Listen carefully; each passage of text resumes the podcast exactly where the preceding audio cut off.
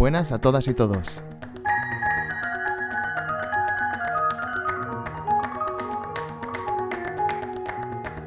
Bienvenidos a El Músico Medio.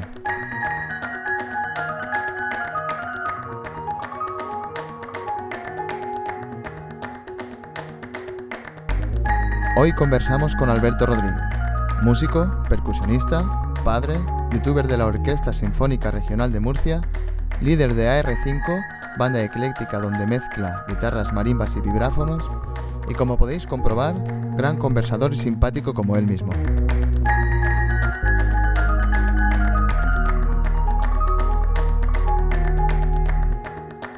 Gracias por estar este rato con nosotros y espero que disfrutéis al menos tanto como lo he hecho yo hablando con él.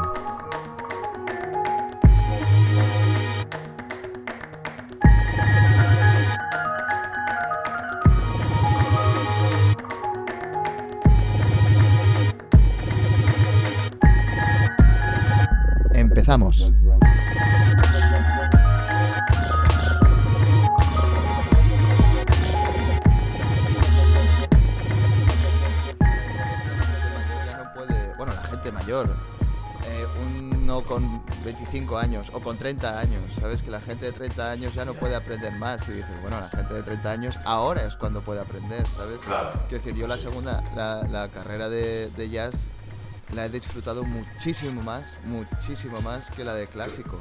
Claro. Porque uno es joven, está está súper perdido. Y después Sí. cuando eres más mayor ya coges las cosas de otra Y manera. tú, pues. tú cuando ya estabas terminando el superior, incluso a mitad, vamos, eh, corrígeme si me equivoco, pero lógicamente en aquel momento pasábamos mucho tiempo juntos y ya se te veía que tenía el corazón partido. Sí, sí, es, es, es lo que pasa siempre, ¿no? Que yo creo que mucha gente realmente que tiene... Cuando empiezas a estudiar superior, o al menos en el clásico, no... em- empiezas por una inercia, más que por Mm. alguien que quiere realmente estudiar la carrera de percusión clásica, que nadie sabe lo que es. Ya. O sea, todo el Ni mundo... lo sabemos nosotros muy bien cuando entramos a veces. Exacto, exacto. Todo el mundo empieza y, y- y no sabe dónde va a acabar. ¿Sabes? Y la, cuando, cuando ya eres más mayor, digamos, eh, bueno, más mayor, con, 20 con 26 empecé a estudiar jazz, que, que ya se entiende como mayor, pero que realmente eres un- otro chaval que no tiene ni Sí, idea de un sí, montón de a ver, cosas. eh, eh, hoy, hoy en día la, la trayectoria universitaria de un estudiante medio entre una carrera estándar y un máster y alguna que otra cosa más que se saca, brinca a los 30 con facilidad. Sí, claro, pero es que está... O o sea, se yo creo ahí. que es... Claro, claro, pero es, como lo más, lo, o sea, es lo más correcto para mí, casi, ¿no? Eh, estudiar algo que tú sabes que quieres estudiar, que más o menos cuando acabas, o sea, cuando empiezas a estudiar ya sabes más o menos lo que quieres cuando ha- hayas acabado, ¿sabes? Mm. Cuatro años después, más o menos. Las cosas cambian y, y todas las ideas cambian, pero ya tienes un objetivo más claro. Cuando empiezas a estudiar clásico, cuando empiezas a estudiar superior clásico con 18 años, eh, entras ahí en una, en una selva de, de ideas que a saber y ves un montón de gente que cada uno hace lo que le lo que puede, ¿sabes? Sí. Y no sí. sabes, te dicen, no, tienes que ser músico de orquesta porque no sé qué. O eres músico de orquesta o eres músico eh, solista, ¿no? Y, y las dos opciones, primero que son igual de válidas y después que son, están igual de jodidas todas. Sí, más ahora, sí. ¿sabes? Que, que el otro día lo estaba pensando que, que sí que está la idea, porque casi todos mis estudiantes quieren eh, ser eh, músicos de orquesta, Sí. ¿no? A, a sabiendas casi de que está igual de complicado Sí. que ser músico de yembe profesional o de, de lo que te dé la gana, Sí. ¿sabes? De compositor o de productor o de batería de lo que te dé la gana, ¿sabes? Que las ideas que hicieran los caminos del percusionista son inexpugnables, ¿cómo se dice? Los caminos del Señor son inescrutables. Pues algo así, ¿no? Los caminos del percusionista son inescrutables también, ¿sabes? Que, Y que realmente que no- eh, el, el- está un poco manido lo que, lo que voy a decir y, y no, y no me gusta, pero es verdad que a diferencia de, de España, en Europa, que esto se dice mucho aquí, ¿no? Se menosprecia, la- pero no me gusta eso, pero bueno, me refiero a que hay un poco más de mm, oferta, vamos, eh, desde el punto de vista de la variedad. Es decir, mm, yo siempre me ha gustado tocar también mucho la batería. Sí. Siempre estamos en el grupete, ya lo sabes tú, recuerdas, en el grupo y tal. Yo estudiaba superior y me gustaba mucho la batería. Cuando tenía superior me vine a Murcia, lo primero que hice fue empezar mi perito docente, bueno, dando clases en la escuela de música y aparte dando clases particulares de batería que me gustaba. En, en definitiva, pues bueno, mm, para estudiar, digamos, la especialidad de batería, que mm, viene sabido que es un instrumento con plena entidad, o sea, no es un instrumento ya difuso como hace 80 años que estaba empezando a, a crearse este instrumento eh, a diferencia del violín, que lógicamente el piano y el violín son instrumentos con mucha más tradición, pero la, la, batería hoy en día se merece pues, su, su, grado superior de batería. Sí, claro, claro. Por ejemplo, igual que el de vibráfono, igual que el de guitarra eléctrica y tal, pero claro, aquí no existe. Entonces, es verdad que eh, estudiar percusión es, eh, a nivel superior, es estudiar el grado superior. ¿Y ahí qué tiene? Pues lo que hemos comentado, repertorio solista eh, en su mayoría tienes tu repertorio solista y el tema orquestal. Pero claro, si ya quieres tirar por otra vertiente, percusión latina, especializarte en batería, que, que, creo que con esfuerzo, pero te puedes dedicar a tocar la batería en este país, mínimamente. Eh, no, no, menos que de, de otras especialidades Claro, claro, con el mismo esfuerzo que el, músico de orquesta, ¿no? Que, acaba la carrera y después está 10 años haciendo pruebas por ahí, haciendo bolitos en orquestas cada vez más grandes. Te tienes que ir a, tocar en, a una orquesta pequeñaja, eh, bueno, que, ya es, ¿no? Pero, pero haces un bolito en una orquesta pequeñaja, no sé qué pueblo de no sé qué ciudad alemana y después en, una italiana y, vas, vas rodando por ahí, estás 10 años y a los 30 tampoco tienes eh, ninguna plaza donde digas, ya está, ¿sabes? Ya lo he conseguido. ¿Sabes? O sea, si que tiene, posiblemente será en un sitio que, que, que, bueno, que a lo mejor puede ser pues, lejos, lejos, lejos de, digamos, tu tierra, que a lo mejor... Pero... Sí, sí. Eh, Está pensando, es para. Sí, ayer lo estaba pensando, ¿eh? De, claro, también estaba pensando de qué coño voy a hablar, ¿no? Voy a, tener que pensar ya. Pero sí que, sí que me venía a la cabeza de que cuando, por ejemplo, la gente que, que a lo mejor cuando, cuando yo estudiaba o, o, ahora también la gente que veo en las universidades que, que les mola la batería, ¿no? Y siempre está un poco como degradado. O al ¿Ah, menos, sí, o sea, la, la, la, la idea general es que bueno, sí. Está la percusión clásica y después tocas la batería y ya está, ¿no? Y la ah, bueno, ah, un, pasa un poco como aquí. Sí, sí, sí, en todos los sitios. Absolutamente en todos los sitios. Eh, vuelvo a ser un poco así demasiado quizá catastrofista, pero pensaba que, que como existen las diferentes disciplinas de jazz y demás en, en conservatorios que conocemos de Europa, de Holanda, de Alemania, etcétera, Pensaba que la batería estaba un poco más, digamos, respetada al existir estudios superiores. Sí, eh, mm, un poquito más, pero siempre va a estar menos. Quiero decir, si tú estudias clásico y tocas la batería, eh, como tampoco la tocas tan bien como en teoría, el, virtuosismo que uno tiene en el, eh, o que se quiere conseguir en el clásico, eh, nadie toca la batería tan bien como toca la marimba, digámoslo así, ¿no? o, poca gente. Pero que yo creo que realmente es, eso, o sea, está, está degradado porque realmente es, muy difícil. O sea, es, mucho más difícil, creo. Bueno, mucho más difícil, no, todo es muy difícil, ¿no? Pero es, es, realmente muy difícil tocar la batería muy bien. Sí. Y es un instrumento que o te dedicas a él bueno, como todos, ¿no? Pero, pero más o menos. realmente no, no, no, puedes tocar un poquito la batería, porque si mm. tocas un poquito la batería, tocas mal. Sí, a ver, si la tocas un poquito, no te puedes dedicar a ella. Claro, claro, claro. Será, todo, todo, se puede tocar un poquito, pero depende de que lo enfoque. Pero claro, eh, como tú dices, si le quieres ser profesional, o sea, no. Claro, claro, pero eso es lo que nos inculcan un poco en el clásico, ¿no? El tocar un montón de cosas súper bien, lo cual es imposible. Ah, sí, sí, sí. Pero no la batería. No, la batería no, porque pertenece a un... Esta, esta se, se, asemeja y se identifica pues, con, con, con, lo que, con estos estilos de música moderna, música ligera, que lógicamente es un poco la antagonía de la música culta, clásica, etc. Viene un poco con, ese, con esos roles históricos y, claro, y yo creo que todavía está un poco ese estigma. De creo que con el tiempo por lo menos se va cambiando poco a poco. Mm, poco a poco se... Porque, por ejemplo, yo desde un punto de vista... Bueno, la percepción que yo, que yo noto aquí es que, bueno, a quien toca muy bien la batería, cuanto menos se le reconoce. Sí, claro. O sea, se le reconoce bastante para, ostras, este toca la batería. Independientemente ya de, bueno, de, de estas cosas que también estamos hablando y tal, que puede que desde un punto de vista más académico, en el fondo no, no la tiene en tan alta estima. Pero, pero por lo menos a quien toca bien la batería sí se le reconoce como el que toca bien el fagot. De alguna, aunque sea de manera Sí. coloquial, ¿sabes?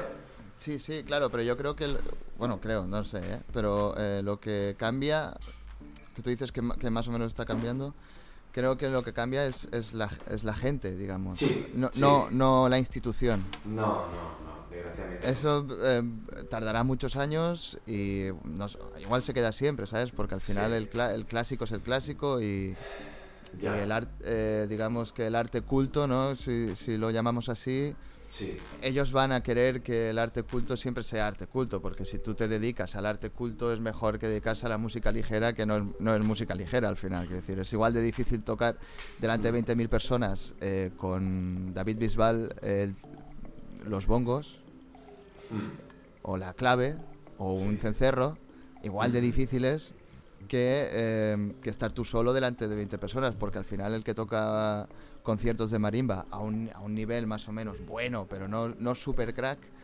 eh, hace conciertos tam- también en la iglesia del pueblo de al lado y es- hay 15 abuelas.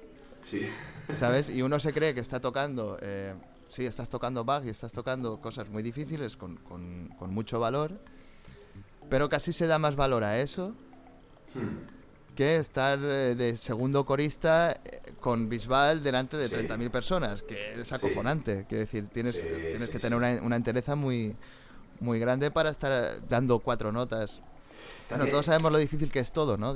Sí, realmente. sí. Es cierto que, que, claro, es, eh, el- eso- eso- esos músicos de, de- de- de- de pop, de rock, de jazz, de lo que... eh, hace años, claro, eran sobre todo valorados por más músicos de esos mismos estilos, Claro, ¿vale? Con el, eh, con el paso del tiempo, claro, todos estos instrumentos de los que hablamos, mismamente también el, el vibráfono, eh, que eh, por tanto el vibráfono, la batería, las congas, no sé qué, todo eso se ha ido, eh, se ha ido, se ha ido desarrollando académicamente, Hmm. o sea, se ha ido creando métodos para aprenderlo, porque antes era todo de oído, no sé qué, Hmm, sí. hace muchos años de oído.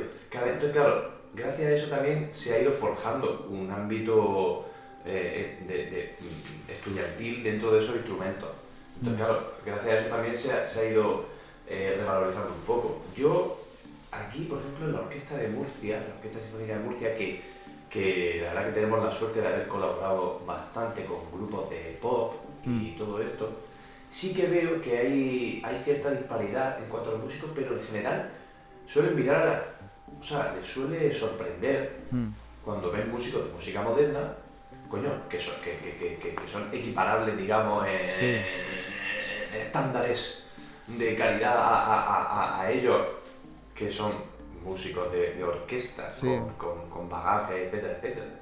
Entonces, bueno, eso, pues, a mí- yo, yo lo tengo claro, yo, lo tengo, yo tengo claro que, lo tengo clarísimo, de hecho, en, muchísimas habilidades, los músicos de música moderna son infinitamente mejores en, en depende de qué habilidades que los músicos de música clásica. Porque también se cree que, las habilidades que se desarrollan, y digo habilidades por- porque, mm, eh, por ejemplo, bueno, en el clásico desarrollamos mucho la expresividad, el fraseo y la exactitud eh, en los matices, este tipo de cosas, todas esas peculiaridades. La música moderna a lo mejor no importa si un golpecito da un poco más fuerte que otro, tal, no sé qué. Eh, a nivel de, me refiero de, de- de- no existe el fraseo propiamente a la hora de tocar un, un groove de batería. Lo que es... eh, Sí, eh, yo, bueno, yo creo que sí. Sí, ¿eh? sí, me refiero al fraseo melódico, como lo, como lo entendemos a la hora de hacer una melodía en la marimba.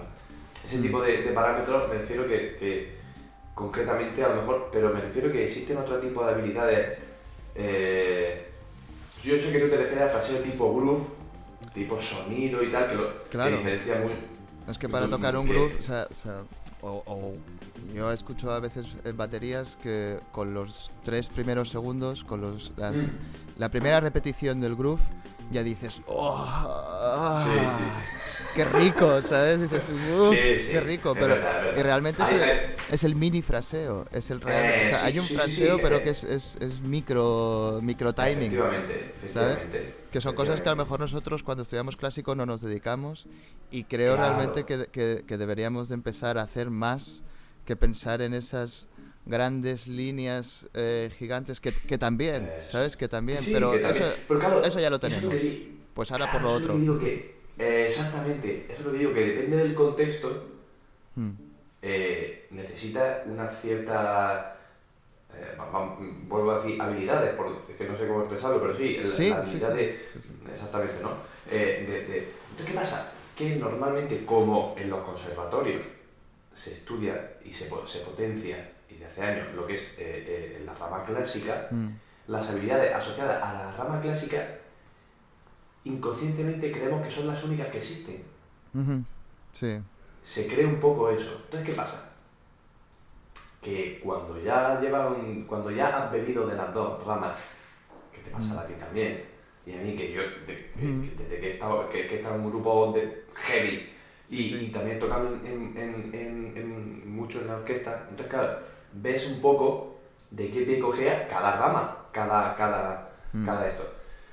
Y, pero claro, eh, los músicos de música moderna no, por lo, por lo que yo veo, no creen que sus habilidades son las únicas que existen. Pero los de música clásica a veces sí. Sí, sí, sí que es verdad. ¿Vale? Entonces, Claro, pero es que entonces, te, claro, te lo dice por todo el eso mundo, ¿no? considero que a veces hay músicos de música moderna que, que, que cuando desarrollan, digamos, esas habilidades, y hablo sobre todo, por ejemplo, en este caso me, me viene a la mente sobre todo las habilidades, habilidades de tempo y ritmo. Mm, sí. Volviendo al tema de la batería. Un batería que rítmicamente mantiene, o sea, es muy exacto y, y- y- y el tempo lo mantiene, eso a mí por lo menos es que también me, me produce placer. Sí, sí. Eh, escuchar a un batería con una seguridad me produce placer musical. E igual que cuando escucho una melodía de Tchaikovsky que, que, que, Mm, que también me llena, eh, pues, cuando escucho un batería o lo que sea, bueno, que a lo mejor está tocando con un grupo ya, con un bajo y tal, hostia, Mm. eso es, eso es gloria absoluta. Sí, Pero sí, claro, el saber percibir eso, eh, pues bueno, cuando pruebas un poquito de todo y te das cuenta de eso, pero claro, a lo mejor el- algunos músicos clásicos no son capaces de verlo porque no, no conocen tampoco ese mundillo. Mm. Y que no se conozca tampoco por parte de, de- de- de- que no se conozca todo esto, lógicamente, por parte de, como decimos, a nivel institucional, hace que, que siga todo como está, que no, que no exista... Bueno, Claro. O sea, est- está como está, ¿no? Pero que es normal, o sea, eh, que las cosas estén así, creo que es parte de una evolución y, y ya cambiarán o no, no lo sé. sí. Pero una pregunta que sí que te quería hacer, eh, a colación de todo esto, es en, en la Orquesta de Murcia, que, eh, bueno, por, por, se- por seguirte a ti, más o menos sí que me entero de cosas, ¿no? Eh, ¿Cómo se toma cuando hacéis, por ejemplo, los, eh, los conciertos canallas? Con los Ah. eh, por ejemplo, cuando fueron los... Eh, eh, ¿Cómo es este, el chanante este? Sí, eh, Eh, ¿Cómo eh, se llama? Joaquín Reyes. Joaquín No. Reyes. Sí, Sí, sí, sí. sí. Eh, eso entra en la orquesta, o sea, es- eso lo, eso lo meten así con calzador de, bueno, ahora vamos a hacer esto, y a lo mejor hay el 4 o 5 que dicen, el idiota este, o, o realmente hay una idea así general en la orquesta de decir, hostia, qué guapo, vamos No, a no, hacerlo. bueno, por- ya te digo, como a lo mejor hay algunas excepciones, como te he comentado, a lo mejor hay algunos mm, que a lo mejor, bueno, eh, quizás no, no, no le dan tanta importancia, pero en Mm. general yo veo, mm, porque en esta orquesta ya te digo que en general hemos, hemos hecho bastante conciertos, tanto conciertos infantiles, familiares, se Mm. hacen, se hacen- bueno, obviando a que ahora estamos con todo esto del COVID y tal, vamos a, vamos a hablar de antes, ¿no? Sí, sí, sí, sí. Pues hace muchos conciertos en familia, muy participativos que se interactúa mucho. Y los músicos pa- participan eh, en toda esa historia. Luego, ya te digo, hemos colaborado con, con grupos de, de- de- de- con grupos de pop y tal, Mm. con Maldita Nerea y todo Mm. esto. O sea que en ese sentido la orquesta está rodada eh, y se sale un poquito de los estándares y están habituados. Entonces, en general, en general suele haber, creo, yo creo hay buen ambiente, buena aceptación, hay profesionalidad y no, eh, no se ve tanto hombre, está claro, vamos a ver, hay diferencias obvias con las que yo incluso estoy de acuerdo. No es lo mismo que hagas un concierto de abono con la segunda de Mahler, a nivel de, digamos, mm, eh, con, lógicamente, eh, hostia, eh, no es lo mismo trabajar una segunda de Mahler que preparar un espectáculo que, que, va un poco a base de ese tipo de, de pequeñas piezas para configurar un espectáculo más digerible para atraer a otro público. Desde el punto de vista artístico no es lo mismo en ese sentido, pero, pero hay buenas tentaciones, buen rollo y mola. A mí me parece muy interesante ¿eh? lo, que, lo que hacéis. Que, o sea, no lo sé, tampoco, ya te digo que eh, no estoy muy metido en el panorama general de todas las orquestas de España. Pero sí que la sensación que me da es que, al menos en Murcia, está esa, está, está esa idea de hacer cosas para tener otro público. Quiero decir, eh, cuidar un poco todo tipo de público. Que venga gente que quiera escuchar Mahler, que venga gente que no quiere escuchar a una orquesta, pero sí que, sí. que quiere ver a Joaquín Reyes. Sí, y de paso te mete un poquito de música clásica y hace claro, mm. claro. Claro, sí, claro, sí, sí, oye, y, es una manera también, sí, de atraer otro público que incluso, como tú dices, eh, y así, y, aunque sea de manera inconsciente, hace que, que diferentes personas escuchen música clásica. Sí. Se tiran, mm. se, se tira lógicamente estos conceptos de, de, piezas clásicas un poquito más conocidas, que todo el mundo mm. conoce y tal. Pero me parece una manera también inteligente y tal. Y no, a, mí lo de los conciertos canales me parece una idea chula. ¿Tocasteis, parece, ¿tocasteis la de, la de eh, Hijo de puta hay que decirlo más? Sí. ¿Y, ¿Diciendo hijo de puta? Sí. ¿Y no pasó nada? No, hubo, no hubo ninguna crítica del diario, el diario católico de Murcia. Yo que. No, porque el diario católico no fue a cubrir ese concierto. Claro, claro. vale, vale. sí, sí, se, se, tocó, se tocó, por supuesto. y la cantó. Haciendo, haciendo corear a la gente. Bueno, ahora todos juntos, hijo de puta. Todas, todas las abuelitas ahí. No, pues, no, hombre, pocas poca, poca abuelas fueron a, a, ese, a ese, concierto. claro, bueno, pero que sí. Que al final es lo interesante, ¿no? O sea, tampoco no hay que eh, no hay que evitar que vengan abuelas a los conciertos, no, digámoslo así. ojalá, ojalá, sería otra sería otro, otro, de esa, otro de esos logros de los conciertos canallas, que el mismo público que va a lo mejor a los conciertos de abono, los abonados, que suelen ser de otro perfil, eh, pues oye, también van allá a los conciertos. Eso sería cojonudo, porque eso, eso, eso sería guay, eso sería transversal.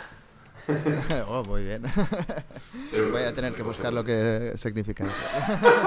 es que lo, lo dicen mucho lo dicen mucho los, líderes políticos. Sí, sí. Políticas transversales. Claro que para sí. Que a todo, a todo Cristo, pues esto es parecido, ¿no? Sí. No, pero está guay, ¿eh? Está guay.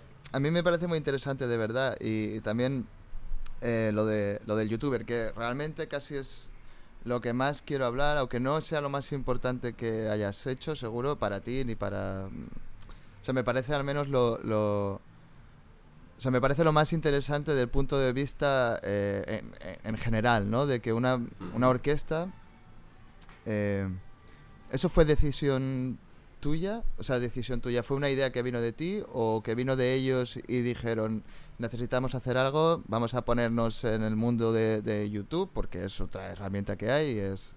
Eh, igual que hace uno vídeos de promoción o anuncios en el periódico, pues también está bien un poco sacar sacar a YouTube, ¿no? Y de hecho yo he empezado a, valorar un poco, decir, hostia, qué guay que hagan esto, que una orquesta haga esto, a partir de, ver tus vídeos y tal. Que por cierto, ayer me los vi todos. ¿Ah, sí? Eh, del primero al último. Que está muy bien porque se ve un poco la, la, evolución, ¿no? Del aprendizaje tuyo mismo y, y, todo eso. Y bueno, sí que me parece lo, eh, algo muy importante de lo que hablar porque creo que implica un montón de cosas. Y. O sea, tengo varias preguntas, creo. Eh, espero que varias. eh, primero es eso, si, si, la, si la idea sale de ti o sale de la orquesta o es un poco una conversación de, de café, decir, hostia, ¿por qué no hacemos esto? Y justo estabas tú ahí y dices, pues yo lo hago. Ah, no, a ver, el, fue una iniciativa de la orquesta. Hmm.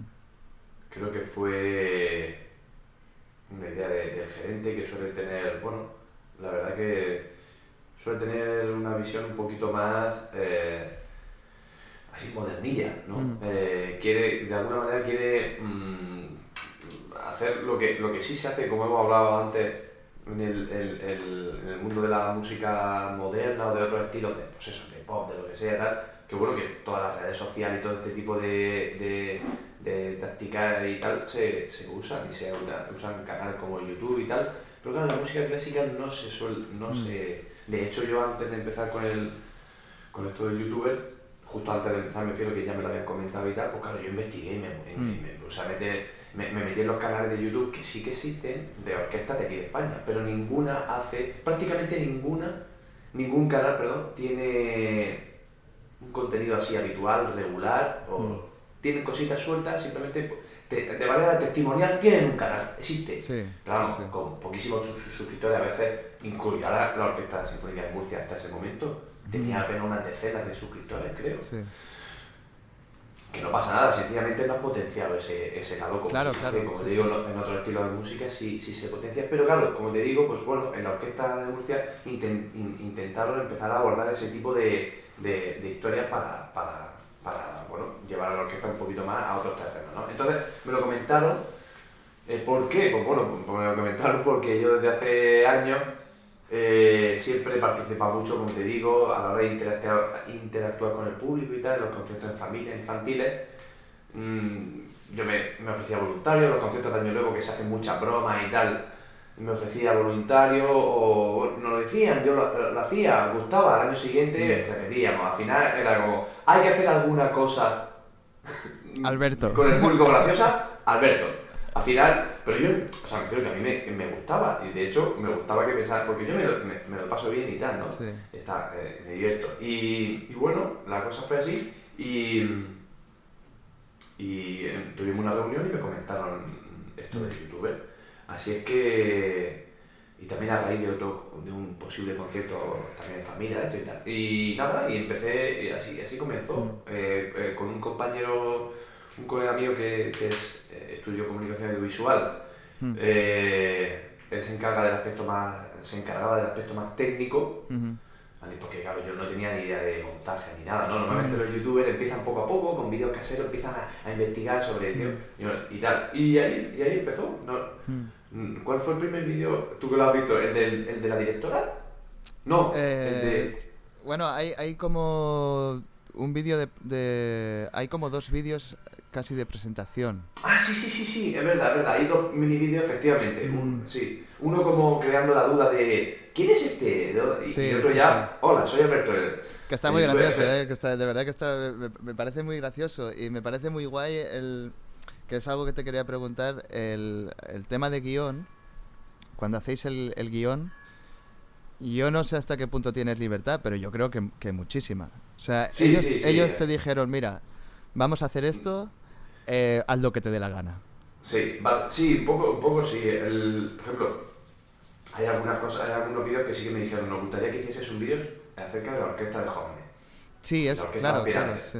O mm, tenemos una visita a, a- a este que es eh, un patrocinador de, de la Orquesta Sinfónica, fuerte, de aquí de Murcia, que la verdad que ha apoyado la orquesta, parece que bastante, bastante guay, comprometido. Y bueno, entonces hice eh, un vídeo sobre, eso sí que era un vídeo un poco a demanda, bueno, por la, por la coyuntura propia de, de- de- de la orquesta.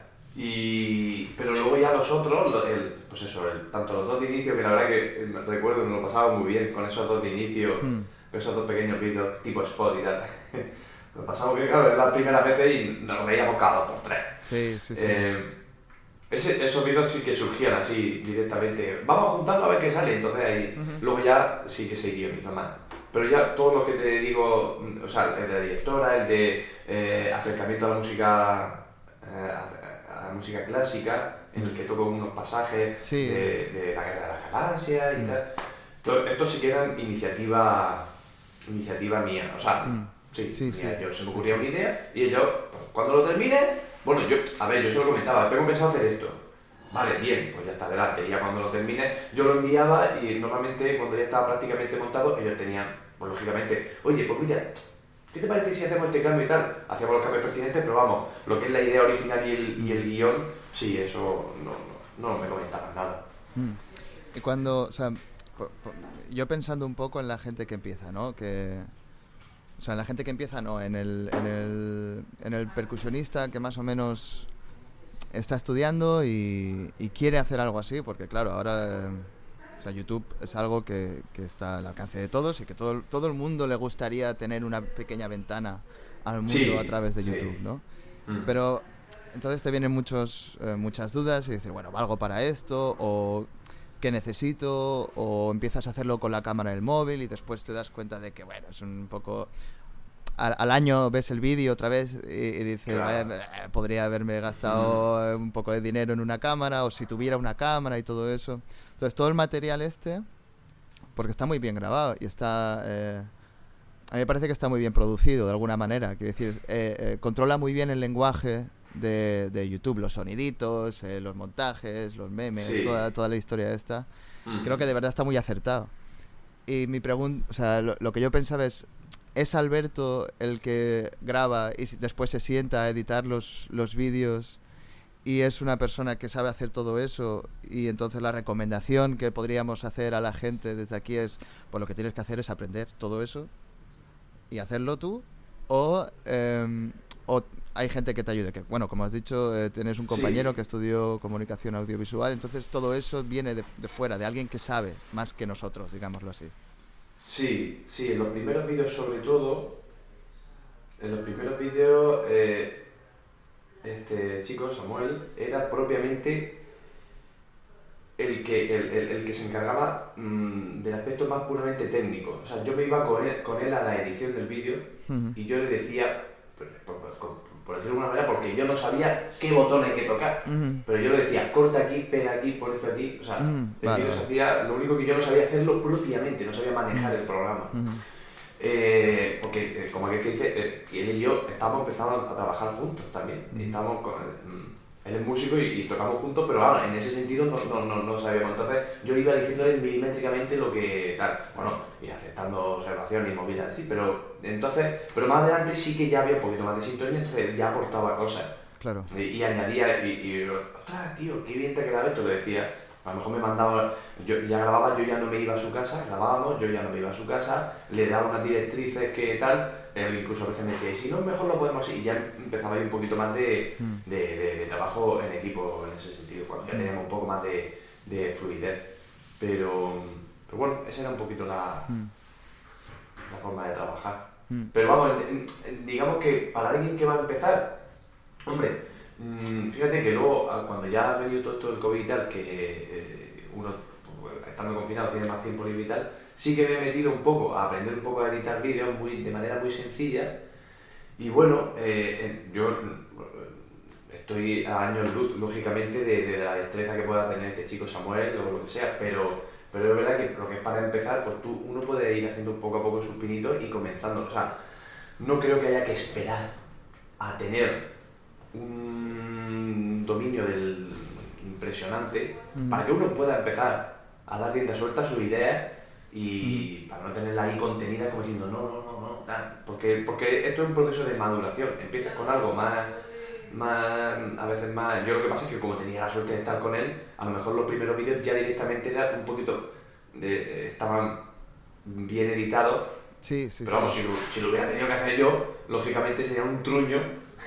Sí, bueno, a, sí, a lo mejor hubiera tardado, en lugar de hacer...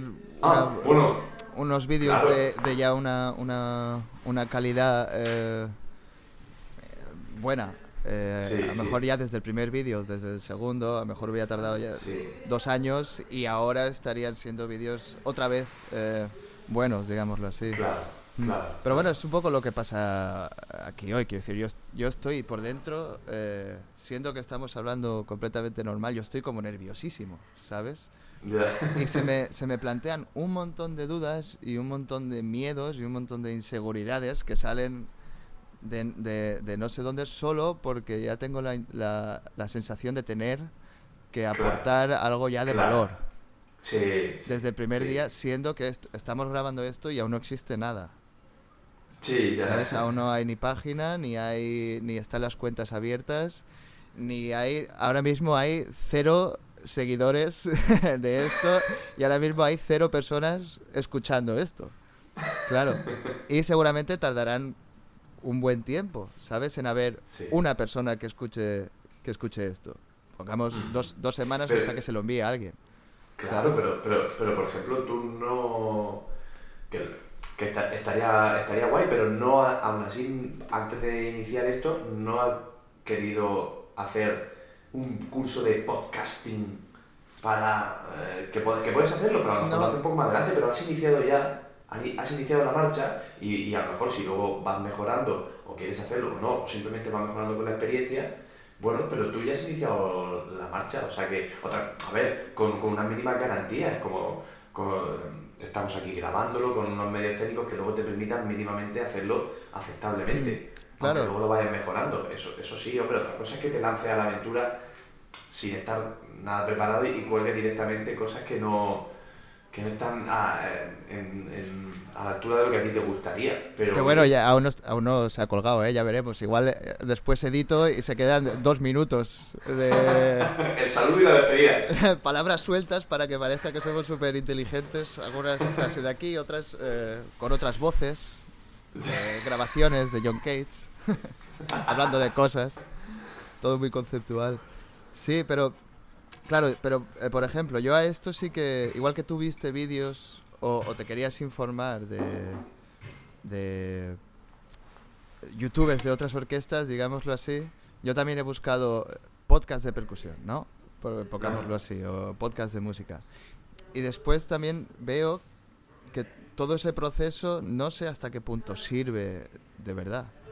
Quiero decir, el, el proceso este primero que nosotros hacemos, normal, que todo el mundo hace, de ir a buscar lo mismo que yo quiero hacer en otras Sí. versiones, Sí.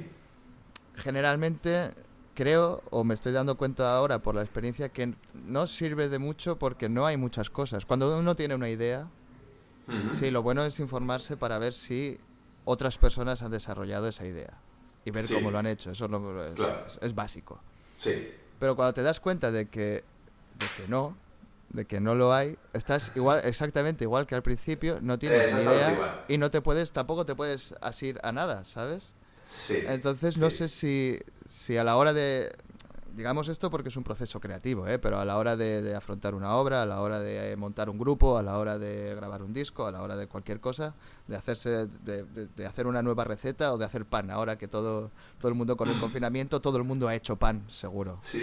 Todo el mundo ha hecho una vez. a a. Exacto, exacto. Cuando uno empieza a buscar eh, estas cosas, al final no sería mejor, no lo sé, ¿eh? porque yo tampoco es que lo haga de una manera asidua, pero no sería mejor simplemente ir a escuchar radio. Si yo quiero hacer un podcast de percusión, no escucho podcast de percusión, sino que Ah. escucho radio. Sí. Ujú. No busco, co- que, que lo he hecho, ¿no? Eh, lo típico en YouTube, que buscar Sí. cómo hacer un podcast. Y te salen 400.000 vídeos de gente que te recomiendan cómo hacer un podcast, que después lo que escuchas tú, o sea, lo, lo- lo que, la información que recibes es mm, basura. Ya. ¿Sabes? Eh, yo nunca recomendaría a nadie, sin tener la experiencia de ser un- una persona que sabe mucho, cómo hacer algo que yo tampoco domino, ¿sabes? Claro, claro. Pero eso sí que lo hay. Entonces la información a través de YouTube, a través de todo esto, realmente es que no- casi, eh, casi nunca sirve para algo. Sí, bueno, a mí me, a mí me sirve para, para enfadarme casi, ¿sabes? Para decir, joder, que esto es toda una mierda. es Hombre, que- tiene- hay que filtrar, hay que filtrar, mm, hay que filtrar. Eh, o sea, me refiero, lógicamente en YouTube hay, hay vídeos, hay millones de vídeos y, y de una sola cosa puede haber, como tú dices, cientos Sí. de una sola cosa. Es cierto que, claro, si de, de podcasting, que ahora está eso, de moda, hay 100 vídeos, posiblemente a lo mejor buenos, buenos que te expliquen cómo hacerlo, a lo mejor hay un- unos poquitos, a lo mejor 10, no lo sé. Pero claro, O eh, ninguno. eh, ah, ah, o, o- O o ninguno. ninguno, hombre. Hombre, quiero pensar, a lo mejor, a lo mejor soy. Yo es que, como ta- también. eh, soy muy de, de vídeos de estos, bueno, de tutoriales de, de diferentes cosas, lo típico, ¿no? Hay Y, y, claro, me encuentro cúter, pero en, en, otras ramas me he encontrado cosas que me, que me han gustado. Yo quiero pensar que a lo mejor de podcast, lo que pasa es que a lo mejor para dar con uno, depende en qué ramas te metas, para, a lo mejor para dar con uno de un tío que a lo mejor eh, realmente controla y, y, lo explica y hace un vídeo realmente interesante, que a lo mejor para cruzarte con ese vídeo cuesta mucho más.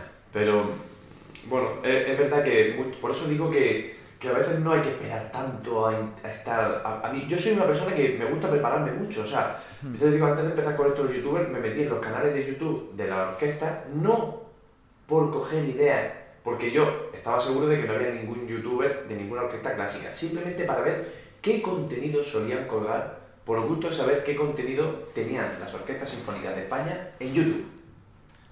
pero, lo que es los vídeos, los vídeos, yo, mi referencia a la hora de hacer los vídeos son un poco los youtubers que yo consumo. Como tú dices, el equivalente a escuchar radio, que tú dices. El equivalente a escuchar radio simplemente. Entonces, los que a mí me han hecho gracia, los que a mí me divierten, los que me entretienen, los que me enseñan, pues mm. bueno, pues yo cojo ideas, pero bueno, lo aplico a mi disciplina. ¿no? Y esa es un poco la... Y, y a veces iniciando el camino es como al final te anima a, ir, eh, eh, aprendiendo. En vez de intentar aprender un montón antes, que tampoco está, tampoco está mal, pero claro, parece que nunca estás. Claro, pero parece que nunca vas a estar de todo preparado antes de empezar. Pues coño, empieza y ya irás viendo. Y si luego tienes que, que los primeros vídeos, si luego tienes que eliminarlos, pues los eliminas si, no, si te avergüenza un poquillo. No, sí, sí, claro, sí, sí, ahí tienes razón, sí que es verdad. Bueno, no sé, un poco la. Hmm. Eh, a lo mejor yo soy un poco más de. ¡Venga, vamos! Tírale, sí, tírale, no pasa nada. Pero también, ¿no? Digamos que las dos opciones deberían pasar a la vez. El hecho de, informarse mucho y el hecho de hacer a la vez, digamos que a lo mejor es lo más correcto. Sí. Que generalmente elegimos una o la otra. o nos abalanzamos a hacer algo sin saber mucho o no empezamos algo porque aún no estamos preparados. Exacto, ¿Sabes? Exacto. Mm. Sí, sí, sí. Muy bien. Pues ahora me he quedado pensando en eso y me... yo ya estoy. Oye, pues aprovecho y te pregunto yo. Dale, dale. Eh, es que te lo, te, lo, te lo, estuvimos hablando y tal, pero es que vuelvo a decirte, tío, que los vídeos estos que, que tienes con ¿Cómo se llama? Mm, el xilófono electrónico este, que no sé decirlo. Sí, el, el, Mallet Station. Exacto, el Mallet Station. Este. Es que, eh, hostia, es que me gustan mucho, tío. Muchas gracias, están chulos. Joder, pero es, que, pero, pero escúchame, eso es, eso es muy difícil. O sea, es muy difícil. Hay algunos que yo me he quedado loquísimo. Por ejemplo, también eh, uno que no tiene que ver, que no lo hiciste eh, con loops, sino que, que era con, un, con, una chica que cantabais al unísono. Sí, sí, con Astrid, sí. Hostia, vamos a ver, eh, cantabais al unísono esa, esa, eh, eh esa melodía. Bueno, e, e, era algún tema, es que no me acuerdo ahora mismo. ¿Era un tema ya, ya compuesto? O... No, no, eso lo compuse yo porque estábamos en casa y, y ella me dijo hagamos algo. O sea, yo estaba haciendo los vídeos y, eh, ella me dijo, vamos a hacer, vamos a hacer algo. O sea, haz algo que yo pueda cantar al unísono contigo, que sea lo, típico, ¿no? O sea, que, que, esté guapo, que sea difícil, que tenga un cierto nivel de virtuosismo para... Pero tío, pero eso era, eh, eso era a mí me sorprendió, o sea, me, me mm. impactó. O sea, bueno, me han impactado todos tus vídeos, porque o sea, que, me, que me han parecido, aparte de que muy chula, muy chula, ¿son todo composiciones tuyas? Supongo que sí. Sí, sí, sí. Además son, son, o lo que yo buscaba un poco son composiciones eh, en el acto, ¿sabes? O sea, un, un, hecho así como yo, me iba allí, claro, en el confinamiento, pues si no trabajas y tal, pues al final tienes como un gato, como un gato o un niño por las noches, ¿no? Que si no ha hecho nada... Eh, tiene energía para 100.000 horas de ir corriendo y corriendo y corriendo y corriendo. Entonces yo me iba ahí a lo mejor a las eh, 11 o las 12 del mediodía, me montaba el set y decía, mm, vamos, vamos para allá. Entonces me ponía a, pues, eh, el típico proceso creativo donde empiezas de una partícula mínima y la vas repitiendo hasta que esa te lleva a otra y esa te lleva a otra y esa te lleva a otra y vas haciendo. Entonces yo iba componiendo sobre la marcha. Lo interesante que del, del proceso, para, para mí, ¿eh? Em, lo, lo, que más me interesaba del proceso era todo el montaje de los loops y todo el uso que yo le podía dar al, al instrumento este, que es, es, relativamente nuevo. Claro, y, y, empieza también de, de, lo mismo, de ver, de ver la gente que ha hecho con eso sí. y de pensar, es que es todo una mierda. O sea, las, eh, lo, las personas que... tus vídeos, desde luego que yo dije, bueno, yo ya sabía que existía ese instrumento y, y, tal, pero aparte, como tú bien has dicho, el uso que tú le das me, me, me, me flipó directamente, porque sí. aparte de que, de que joder, eh, eh, tú lo haces muy bien, porque no simplemente... no, pero vamos a ver, que no es que simplemente tú te has hecho una base ¿no? Te has hecho una base en el, yo qué sé, como en el Cubase, ¿no? En el Cubase, te haces una base y bueno, y, y que también podría hacerlo. Y tocar con un efecto que te guste, o un par de efectitos, lo cambia y te toca un solito, te toca un técnica. No, no, tú configuras una, una canción con los loops, además, que yo, yo voy siguiendo los cambios y tal, joder, y eso es hmm. realmente difícil. Aparte de bastante sí. virtuoso, aparte de bastante hmm. virtuoso. Yo lo que quería sí. hacer era como una serie de, de estudios, para mí. Uf de sí. a ver qué se puede hacer con esto realmente. O sea, hasta dónde puedo llegar de yo con cuatro baquetas sin tener ningún tipo de, de control externo, sin Sí. tener... eh, o sea, hay, hay controladores, ¿no? Donde tú puedes ir eligiendo los clips y puedes eh, ir apretando cosas. Pero cuando... O sea, yo, yo tenía un proyecto... eh, o sea, yo empecé a hacer cosas con Ableton y, y en directo y tal. Y sí que es verdad que era, me resultaba muy complicado tocar, porque nosotros tocamos con cuatro baquetas y entonces los dedos ya son, son inútiles. Sí. Si tú quieres apretar a algo, tienes que, tienes que coger las, las baquetas con la otra mano, Sí. apretar algo y después volver. Y todos esos cambios eh, son necesarios, pero no son musicales de alguna manera. Claro, claro, claro. Entonces yo, yo quería ver cómo lo puedo hacer lo más fluido posible para que nadie entienda lo que está pasando, pero Sí. ya no, ya no por el hecho de que nadie lo entienda y decir, "Ah, es que nadie entiende lo que estoy haciendo, sino que realmente eh, que no es necesario. Claro. O sea, yo no quiero que nadie, eh, en ese momento, lo que yo buscaba era que nadie estuviera pendiente o se diera cuenta de los, de los cambios de cuando le doy aquí, de cuando le doy allá. Y después sí que lo pongo los vídeos por información pura, a modo Sí. eh, divulgativo. ¿Sabes? Sí, para que al menos peque- que, peque- pequeñas aclaraciones. Claro, para que la gente sí que pueda seguir lo que está pasando para que entienda realmente lo que está pasando.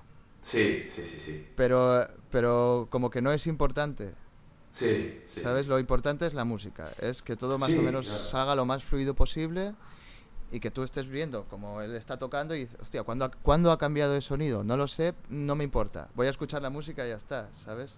Porque Sí, sí, que muchas cosas de loops que veo y tal, o que he visto, em, sí que se le da cierta importancia Sí. al, al hecho de, mirad, acabo de crear un loop. Sí. Y sí, eso sí, se sí. queda un rato. Sí, porque suelen ser muchas veces con, con diferentes instrumentos y como que el, el músico está constantemente eh, muy rápido para, para continuar y tal. Y es Claro. verdad que quizás se, se percibe más. Bueno, y forma parte también un poco del show de este tipo de actuaciones de loops. Sí, es el lenguaje, tal. digamos que es un, es, es, eh, es un lenguaje, ¿no? La gente que, Sí. Hay gente que hace cosas espectaculares. ¿eh? Yo en, esa época eh, estaba mirando, pues también lo típico, concursos de el ganador de la, de, de- de la edición internacional de loops de no sé dónde, ¿sabes? Joder. Y la verdad es que hay gente que hace cosas eh, brutales, o sea, de verdad brutales. Y, me acabo de perder un poco, no sé muy bien lo que quería decir. Mm, ah, sí, bueno, exacto, que, que forma parte del lenguaje también, forma parte de, Sí. de, de- claro. de- de toda la estética. Que lo está claro. todo uno, Claro. superponiendo capas. Claro, exacto, exacto. Pero sí que a mí me, me empezaba a aburrir un poco el hecho de, o, o lo que yo quería salir, o lo que yo hacía al principio, porque es lo más normal, es que tú haces una base y después le pones algo encima, y después le pones algo encima, después le pones algo encima, al final tienes 30 sonidos que están pasando a la vez y la única opción que tienes es quitar o añadir, pero no cambiar.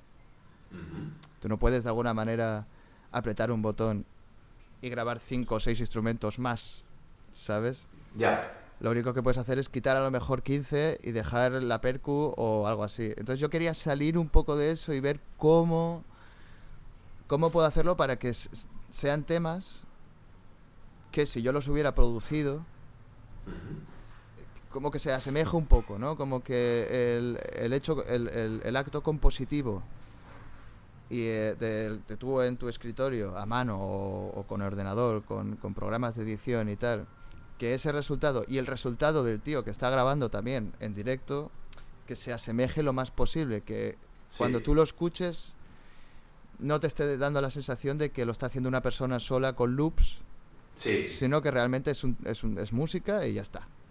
Sí. A mí, música a mí- que- a mí hay un músico que me gusta, bueno, supongo que lo conocerás, que me gusta mucho, que también utiliza o utilizaba mucho los loops y es verdad que, que se veía, porque cambiaba de un instrumento a otro, pero, pero a mí me flipaba la música, que es Jacob Collier. Collier. Sí, sí, sí, sí. Jacob Collier. Él también lo, lo, Mm. lo hacía cuando él hace sus sesi- sesiones solo y también Claro. salía de ese, de ese, de ese, mm, de, mm, jolín, yo diré de ese, de esa dinámica en la que, que tú has comentado de superponer capas y añadir o quitar simplemente, sino intentar que se que se asemejara a una canción eh, que tú puedes grabar Mm, con un sí, grupo, sí. digamos, ¿no? Mm. Con un grupo de personas mm. aunque sea con luz, pero utilizaba sus recursos para salir de, de ese patrón, ¿no? Claro, la cosa que, que de eso sí que quería hablar eh, también es lo que a mí lo que más me molestaba de, de todo esto de, de poner los vídeos en YouTube y todo eso. O sea, yo realmente simplemente quería hacer algo y ya está. ¿No? Quería para mí. O sea, unos estudios para mí y ya está. Entonces después te pones a subirlos a YouTube. Sí. Y ya cuando lo subes a YouTube no puedes subirlo y ya está, sino que tienes que darle una difusión. Y tienes que perder un tiempo o invertir un tiempo o trabajar eh, en todo eso. Pues ponerlo en Facebook, ponerlo en Instagram, ponerlo en no sé qué, ponerlo en no sé cuándo. Sí. Y, y yo creo que casi lo que nos frena a los músicos que nos metemos en todo esto es ese trabajo, Sí. aparte que no, al- para el cual no estamos preparados Sí. completamente normal y para el cual yo creo que la mayoría no tiene ganas. Sí. O sea, nadie le... ha- o sea, hay gente que sí que le, le mola mucho estar en, en Facebook o estar en Instagram y en, en todas las redes sociales y dar bombo, dar bombo, dar bombo, dar bombo. Hay gente que le gusta mucho, pero también hay gente que le gusta vender o que le gustaría antes vender seguros puerta a puerta, ¿sabes? Y de alguna manera a mí eso no me ha gustado nunca, me, me, me, fre- me frena, me frena. Entonces, a- una pregunta que te quería hacer a colación de antes de, de lo de YouTube, se, ¿tú eso lo, lo, lo tenías que hacer tú mismo también? O sea, la difusión, el trabajo de oficina, digamos así, del, del youtuber. No, ¿O había una persona no, que lo porque Yo hacía? simplemente lo, lo compartía a veces en mi, en mi perfil, ¿no? De Facebook y tal, pero no, no, no me encargaba de darle, digamos, difusión. Eso se encargaba ya una persona de la orquesta, Mm. que lo hacía. Y menos Claro mal, que- porque es verdad que yo en ese sentido coincido contigo. A mí me cuesta muchísimo la... Mm. Fíjate, eh, no soy de las personas que se engancha. eh, de vez- alguna vez de vez en cuando, lo típico, pues me pongo a ver el muro de Facebook y echo un ratico. Pero, mm, como el que se entretiene con alguna cosilla. Pero lo que es mantener una cierta actividad, ¡oh! me cuesta muchísimo, hasta para Mm. cosas mías. Hasta para cosas mías que me hacen mucha ilusión, como puede, como puede pasar, como te pasaba a ti seguro con, con tus vídeos, que lo haces con todo el gusto, lo ves, Dios, Sí. qué guay me ha quedado. Y ya dices, ¡oh! Maldita sea, ahora tengo que ponerlo en redes. Ay, Sí, sí, monte, sí. no sé qué, publicaciones, esto. Mm. Fíjate que luego más o menos me daba gustico cuando veía los me gusta y tal, pero aún así me costaba. Pero bueno, eh, me cuesta mucho el tema de las redes, pero por, por eso, gracias a Dios, con lo de youtuber se encargaba de la. Claro, pero yo lo pienso ahora con, con esto, ¿no? Por ejemplo, con este, este maravilloso proyecto que es- estamos... ina- Que estamos engendrando, dando a luz. Estoy, que estoy empezando aquí a, a dar a luz, exacto. Em, decir, buah, tío, estaría tan guay hacerlo y ya está. Sí, No, no, no, te, estoy totalmente de acuerdo. o sea, yo le doy, hay, hay, un botón, que supongo que eso llegará en algún momento. Yo le, cuando le doy al botón de parar de grabar, que es casualmente el mismo de grabar, pues le doy y ya eso automáticamente se sube, se crea una descripción por inteligencia artificial. Se crea un título con las mejores frases, se crean unos recortes, un teaser de 20 segundos en YouTube. Cuatro o cinco hashtags virales, tal y cual. Exacto, todo eso. Y la cosa es que, igual yo porque me voy haciendo mayor, como todo, todo el mundo se va haciendo mayor porque es imposible hacerse más joven. Pero. pero, o sea, este proceso natural eh, que, que me pasa, que cada vez me da más pereza y cada vez también entiendo menos cómo funciona ese lenguaje. Sí, yo hace, poco, hace poco hablaba con un amigo mío que, que toca el bajo en el grupito este que tengo yo de R5 y él tiene su propio grupo y, la verdad que bajo mi punto de vista lo hace súper bien. Eso, su grupo ahora mismo tiene una, una, repercusión muy modesta, pequeñita. Por aquí es un grupo local, pero bueno, él tiene como la ilusión y aspiraciones de ir a más está grabando sus temas de manera bastante profesional, quiere sacar un disco, eh, está haciendo su videoclip, incluso de manera aceptable para ser los primeros que hacen bastante bueno. El caso, que el cómo gestiona el... Joder, me parece, me parece brillante porque consigue mantener una cierta actividad en las mm. redes sociales con un contenido que, que, está, que está bien, o sea, que va, va, dando contenido poquito a poco, pequeñas píldoras, que la, eh, gracias a que está grabando y hace su videoclip, sus fotitos, aquí te cuelgo esto y tal. Oye, y, a, la par gestiona el tema de los videoclips, y a la par va a los estudios a grabar las pistas de no sé qué, porque encima él, de, sus propias canciones, graba las pistas de casi todos los instrumentos, de guitarra, de bajo, a veces de batería, y se supone que yo soy el batería, ¿sabes? Y a veces dice, oye, he grabado la batería de un tema que, ya la tocarás tú cuando lo tengamos en el concierto, y yo, vale, tío, gracias. Bueno, el caso es que, joder, el, el, el otro día se lo decía, digo, lo estás haciendo bajo mi punto de vista súper bien, te lo estás currando y, y, y, y, me parece un ejercicio de fuerza de voluntad, porque creo que tampoco él va, o sea, él no es una persona de, tampoco de mucho, de, de, mucho postureo en el sentido de eso, ¿no? De, no, antes, antes de tener el grupo, su presencia en redes sociales era la típica que podemos tener un poco una persona estándar. Hmm. A raíz del grupo, él consigue mantener ahí con, con, fuerza de voluntad y con, y con esfuerzo y por, eso, por eso me parece mm, de, admirar, porque, porque, joder, el tío lo, consigue, porque no es fácil y porque cuando inicia un proyecto como el que tú estás haciendo, o un grupo, o que simplemente que eres pintor, escultor, o eres deportista, o lo que sea, y quieres hacer alguna historia, no tienes más remedio que pasar por el aro. Sí, exacto. Y entonces tiene fuerza de voluntad y quien lo hace, por lo menos, yo me, me parece de admirar, la mm. verdad. Sí, pero yo lo, lo, pienso mucho con, con los percusionistas que al, final, a lo mejor el 70% de mis amigos en Facebook o de la gente que yo tengo contacto eh, con el mundo exterior, más de lo que yo puedo abarcar con mi presencia, digamos, eh, son percusionistas. Entonces yo veo muchas cosas que... Y veo, veo gente que a lo mejor cuelga un vídeo de, una, de algo y digo, hostia, qué guay, eh, me gustaría más enterarme de cosas que estás haciendo. Sí. Pero no cuelgas nada. Sí, pero, y yo a mí me pasa igual. pero yo después me veo a mí mismo y digo, haces un montón de cosas y no cuelgas nada. Claro. Y entonces la gente no se entera de lo que estás haciendo. Y pienso a la vez, ¿y qué más da? Si las estás haciendo igual, ya, ¿para qué quieres que se entere eh, alguien que está en Jaén, ¿sabes? Si realmente tú lo estás haciendo aquí y ya está. Exactamente. Y ya está. Y es como siempre la balanza de decir, quiero ser eh, reconocido internacionalmente y que me conozca alguien de Wisconsin o quiero eh, hacer un concierto que me vean 20 personas a las que puedo saludar después y ya está, ¿sabes? Ya, claro. Sí, efectivamente, efectivamente. Ese, ese, ahí está el, el, el prisma con el que lo mire, ¿no? Porque claro, es lo que eh, eh, mm, hoy en día lo que, lo que se dice, ¿no? Hoy en día todo el mundo tiene que saber inglés. Hmm. Digo, yo pienso que no. Ya, claro. Me explico. Te entiendo, te entiendo, sí, sí. Pero explícalo, explícalo. Para nuestros oyentes. para nuestros cero oyentes. no, no, pero me refiero. Pienso que todo el mundo eh, tiene que saber inglés.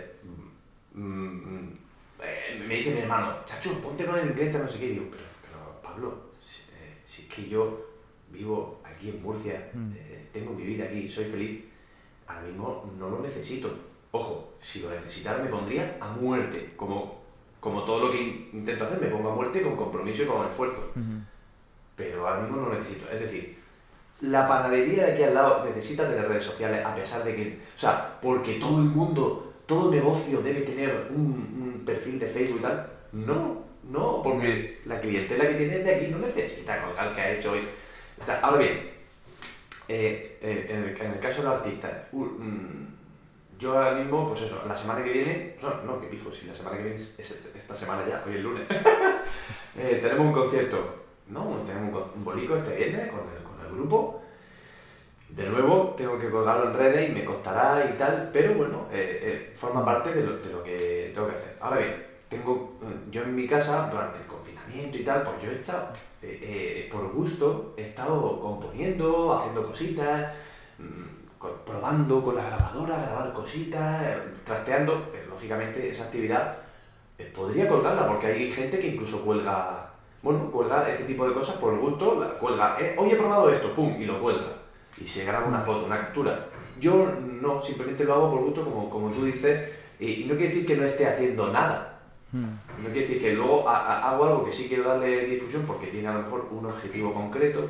Hmm. Y es cierto que cuando tú tienes, vamos, creo que hoy en día, claro, si tú tienes un cierto objetivo que implica cierta difusión, tienes que, que hacerlo a través de las redes sociales, inevitablemente. Pero claro, si no tiene una aspiración concreta de cierta difusión, pues lo puedes hacer, eh, sentirte lleno, sentirte a gusto y no sentir que, como tú has dicho, ¿no? Fíjate, que no lo he colgado, todas estas cosas que he hecho mm. y las he hecho y no las he colgado. Bueno, eso no quiere decir que no cuente. Claro, eh, claro, sí, exacto. Mi, padre ahora está retirado, pero cuando, cuando iba a trabajar a la obra, no colgaba todos los días a las 8 de la mañana Mm, voy a la obra, a trabajar. Claro. ¿Sabes? Claro, claro. A ver, eso me quiere decir que a lo mejor, lo que te digo, a mí me encantaría me encantaría que siguieras colgando sesiones de Mal Station. A mí porque ya te digo, mm. estaba enganchado, estaba enganchado. Sí. ¡Ah, colgado uno! De verdad, porque, pero bueno, no te lo voy a, lógicamente, lo que decimos, con lo que cuesta que, que estamos ahora sacando a la luz lo que cuesta mantener un poco la actividad en redes sociales, este tipo de cosas, mm. no, no, no, no, yo sé que no es que, ah, Dani no está haciendo nada. Eh, claro, si no ha colgado ninguna sesión más, es que no está haciendo nada que merezca la pena. Claro, claro, exacto. Y, y al revés, ¿eh? cada vez estoy con eh, más trabajo y a lo mejor por eso no me da, no me da tiempo, digamos, creativamente no me da tiempo a, a pasarme, porque es, ya te digo, eran sesiones de, de un día.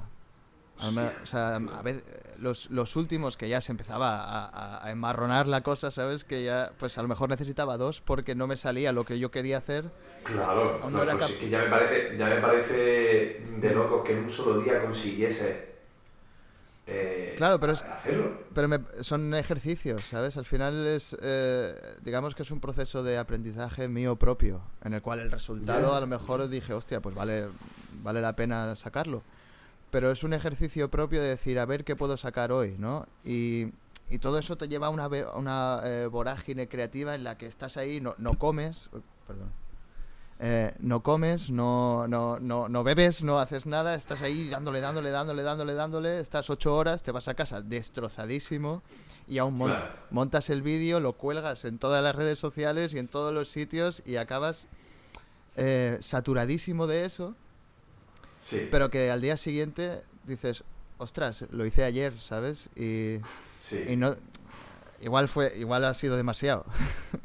Porque es que no me acuerdo de nada. O sea, no, ahora, ahora mismo no me acuerdo de nada. Y, pero me, me, parecía muy interesante eh, esas sesiones casi de meditación, de hacer, de tener un proceso creativo desde el principio hasta el final de una vez. Pero bueno, claro, porque yo trabajo, casi siempre trabajo así. Yo tengo un encargo de arreglar algo eh, para el mes que viene. Estoy 20 días sin hacer nada y después, el, dos días antes, me pongo ahí, lo hago todo y, lo, y, y está bien. Pero bueno, no lo sé.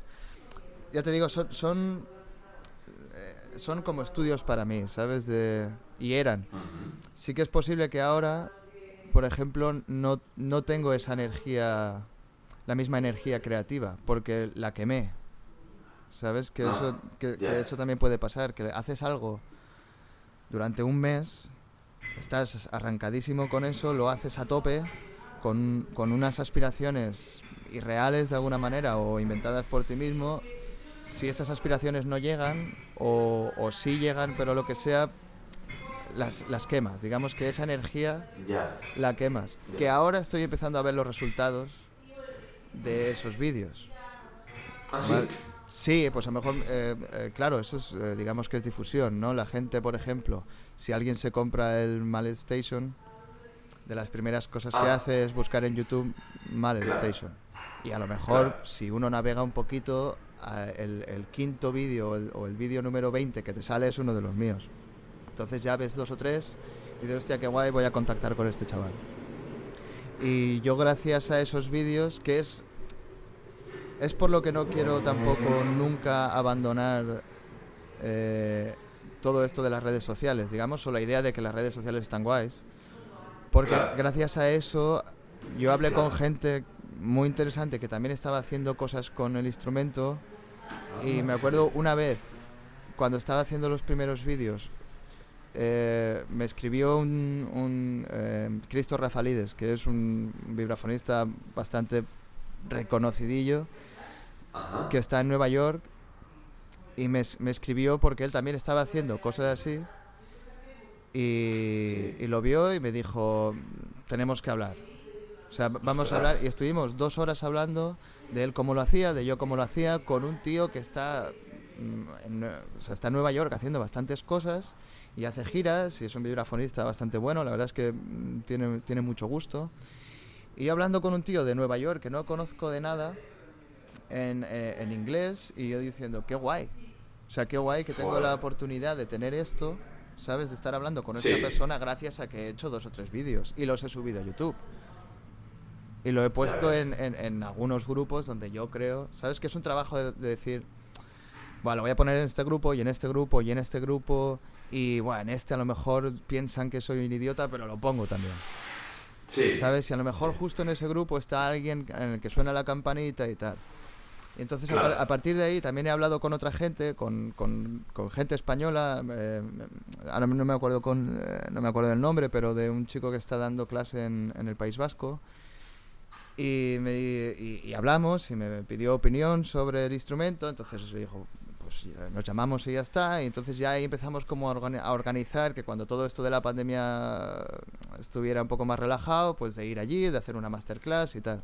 Joder, qué bien. Entonces, claro, son, son cosas que salen, Sí, sí, sí. sí. Trabajos- No, y es cierto que eso sale gracias a las redes sociales. Exacto. Eso, eso es, una, eso es una realidad. o sea, Exacto. está, está clarísimo. exacto. Y yo, por Eh, ejemplo, ahora hace dos, tres meses que decidí quitarme un poco de encima, porque sí que me, estaba cargando un poco de, de redes sociales, digámoslo así. Claro. Que además Claro. con, con todo lo de Trump y tal, o sea, hubo un momento, unos días con, la, con las elecciones de los Estados Unidos, que Ujú. yo miraba todos los días a ver si ya se sabía quién había ganado. Joder. Y yo pienso, pero si no te interesa absolutamente nada. Ya. Si realmente te da completamente igual quién, para tu vida normal, quién gane en Estados Sí. Unidos. Sí. Da completamente igual. Pero yo lo miraba todos los días y dije, no puede ser que, que este sistema de información que no me aporta nada, además solo veo que gente eh, discutiendo y, y cada vez eh, me, se- se- me- Claro. me pongo más agresivo, o sea, me pongo agresivo, no, pero me molesta, me molesta ver Facebook, Sí. me molesta... Instagram ya hace mucho tiempo que no utilizo porque perdía mucho tiempo. Y no me enteraba Claro. de nada. Y solo veía que vídeos, vídeos y fotos y fotos y fotos de gente genial, de gente brutalmente con unas vidas maravillosas que digo, no puede ser.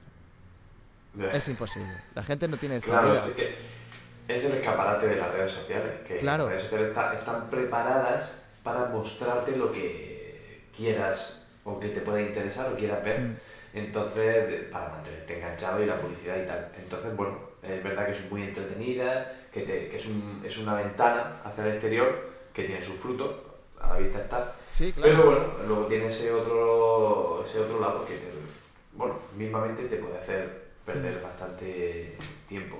Mm. Yo, afortunadamente, no, no digamos, no, no siento esa, esa, esa hormiguilla de decir, ay, voy a ver el Instagram, el Facebook. No, no, su- no suelo sentirla. De hecho, hace poco me, me el Facebook del, del Mm. móvil, porque me ocupaba y tal. Pero bueno, reconozco que las pocas veces que alguna vez me he metido con el muro y tal, pues empieza pim pam, pim pam, pim pam, pim pam, pim pam, pim pam, pim pam, pim pam.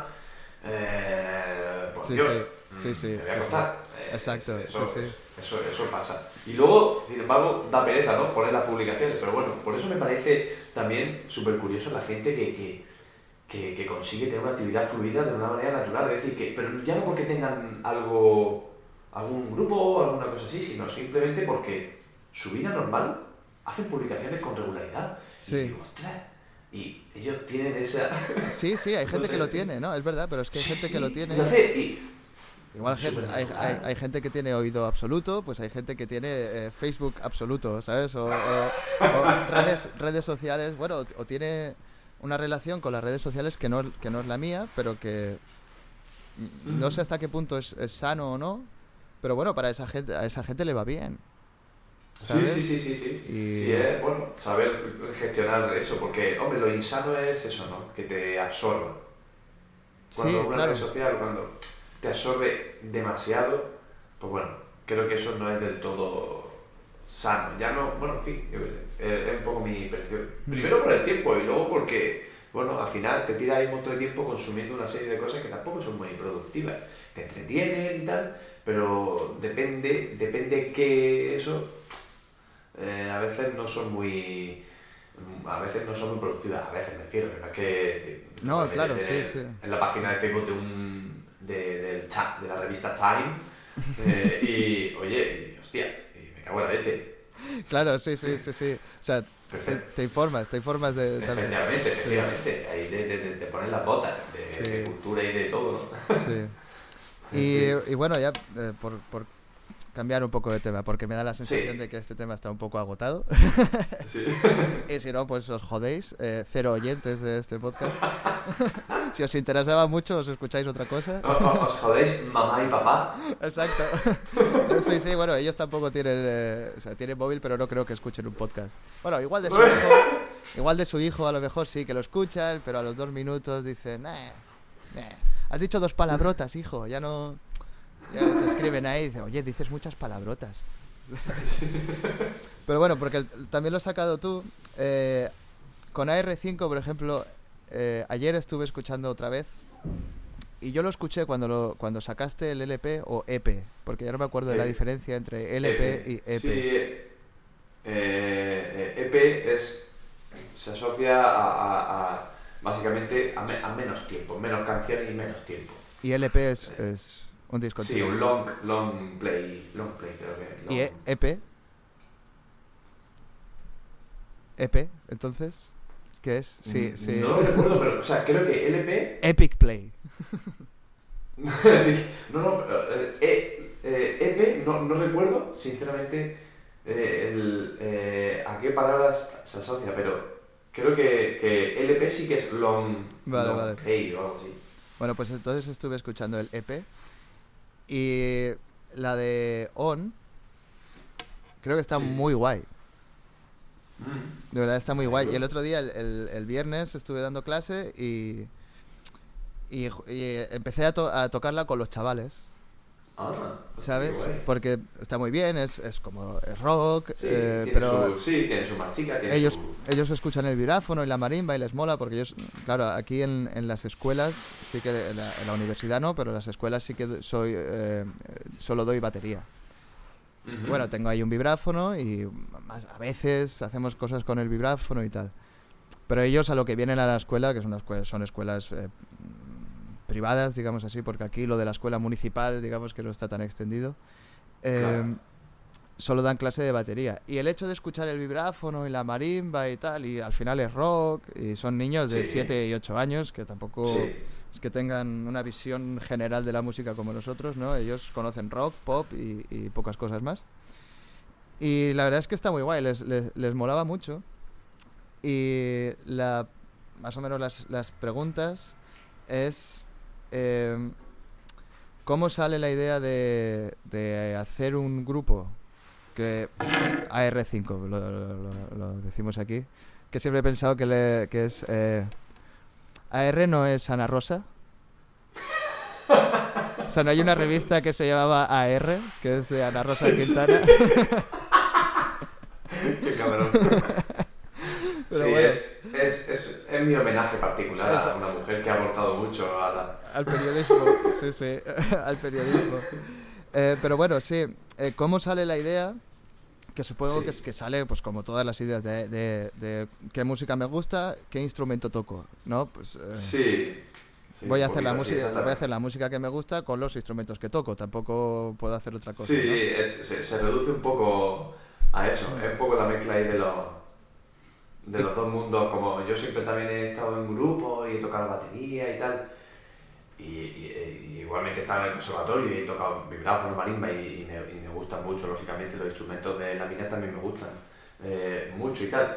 Y entonces, bueno, era un poco intentar juntarlo todo y a ver qué, Mm. qué- podría encajar, podría encajar, podría empastar bien una guitarra eléctrica Mm, con, con una marimba, con un vibráfono, ¿no? porque yo sé, yo sé que el vibráfono ya lleva una larga trayectoria dentro del jazz, por ejemplo, mm. desde hace muchos años ya, pero bueno, digo, oye, a ver cómo, cómo, cómo encajaría con otro estilo y tal, y probando, probando un poquito, y, y ese era un poco la, el germen. Hmm, ¿Y cuál es el más o menos el, el proceso creativo? Em, ¿Tú escribes, la, la- no sé, la música, quién la, la hacéis entre todos? ¿O eh, llega alguien Yo, con las... ah, lo- llegas tú con las partituras, todo escrito, Sí. todo para guitarra, para bajo, todo y, Sí, y vamos? así, exactamente. Os lo estudiáis, el lunes nos vemos. Tal que así, suele ser así, suele ser así, efectivamente. Mm. Y sí, lo suelo hacer tranquilamente en casa, con un programa de, de edición de, de- de partitura y el piano al lado. Mm, Y mm, suelo, bueno, a veces el germen de una canción, a veces, a veces es simplemente, normalmente pues como suele pasar, uno se va andando, va conduciendo, en Hmm. mitad del día está, y se- vas pensando, vas imaginándote, se te ocurre una melodía, se te Hmm. ocurre un ritmo, a veces un ritmo, se te ocurre un- un- una, pequeña, una pequeña semillita y, y rápidamente, nota de voz, ¿Sí? te graba, ¿eh? a veces recuerdo, recuerdo, Eso lo he hecho alguna vez y de verdad me parece de, de las cosas más deplorables que me, he- que me he enviado a mí mismo. O sea, que es, me- es horrible, que me he es realmente horrible. Yo escucho, yo escucho, escucho mi nota de voz de hace tiempo y efectivamente le doy, a, a- a- le doy al play y me escucho a mí mismo. Y ahora, y ahora un acento. Exacto, no sé sí, qué, sí, sí, Y sí. se queda la guitarra sola. Es el, es el ahora- peor amigo invisible. Es el peor regalo de, de amigo invisible de, este, de, de, de menos de un euro. Pero, ostras, pero, pero te digo una cosa. Gracias a esas notas de voz, pues, pues, lógicamente, yo particularmente puedo recordar todo ese tipo de cosas para luego llegar a casa tranquilamente y en un ratito, pues transcribirla, lo que sea, probarlo en el piano y tal.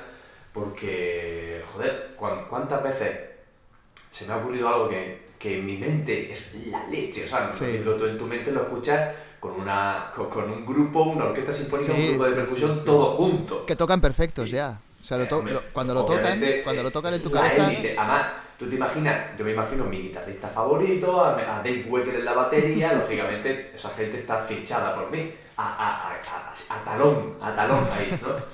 Y, pero bueno, lo escucho ahí en mi mente y tal, y a lo mejor por lo que sea me he distraído, coño, se me ha olvidado.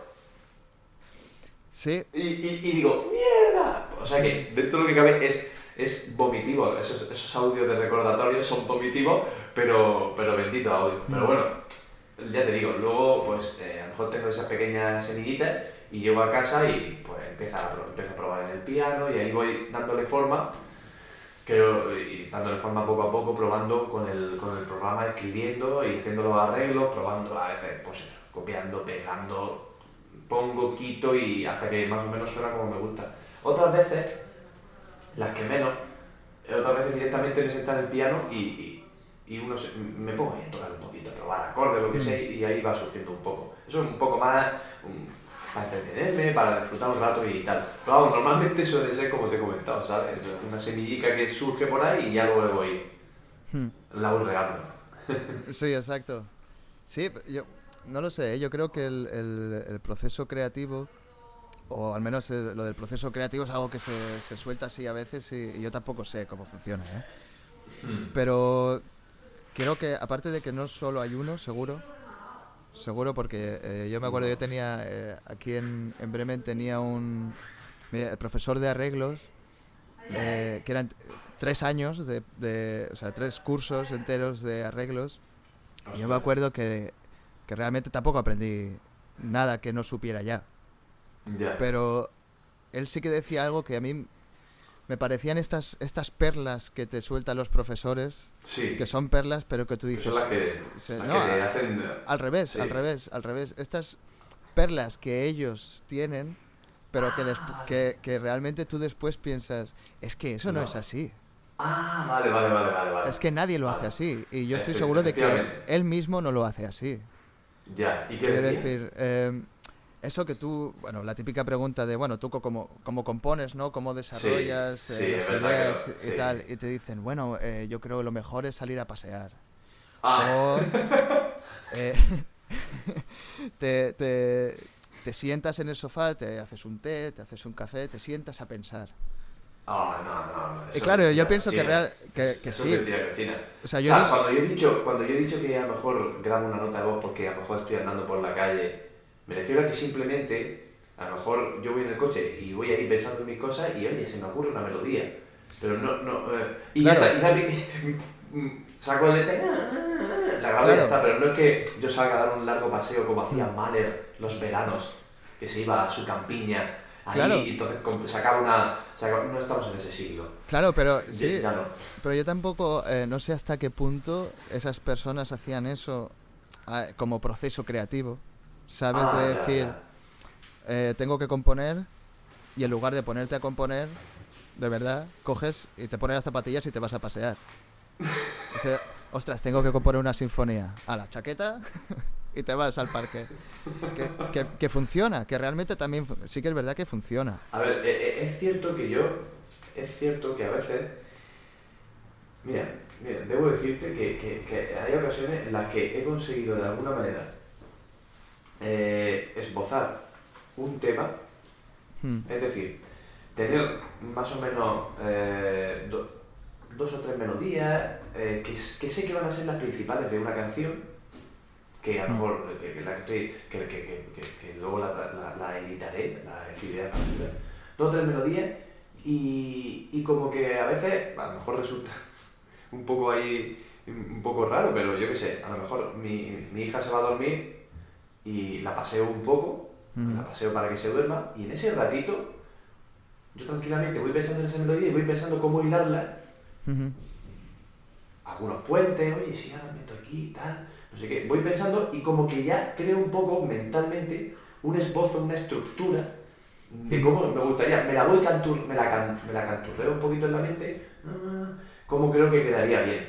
Y nada, entonces como que ese molde muy básico, esa estructura, que en cemento, luego ya es lo que le voy dando forma con el piano, hago las líneas debajo de guitarra y se convierte en un tema. Eso sí que lo, eso sí que lo he hecho.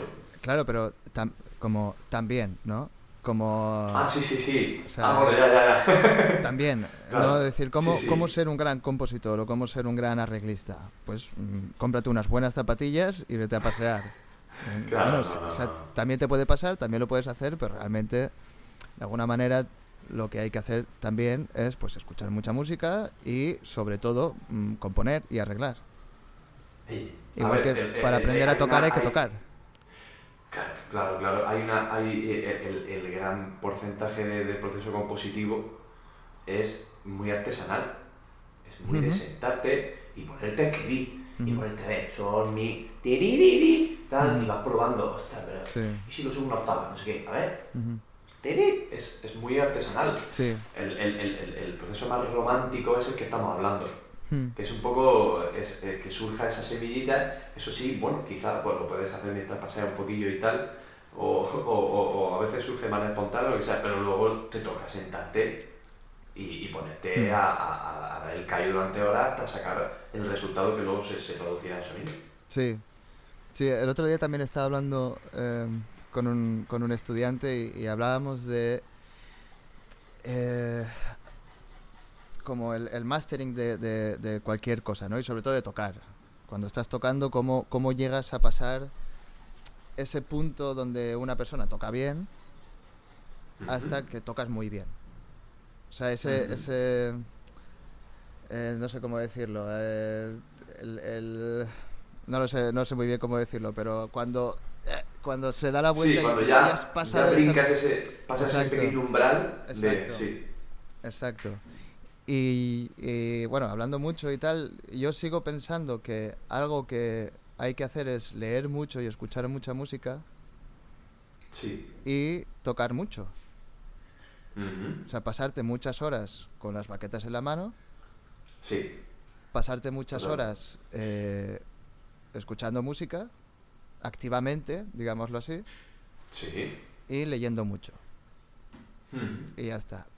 Y había un momento que pensábamos, bueno, pero si. O sea, eso todo el mundo lo puede hacer.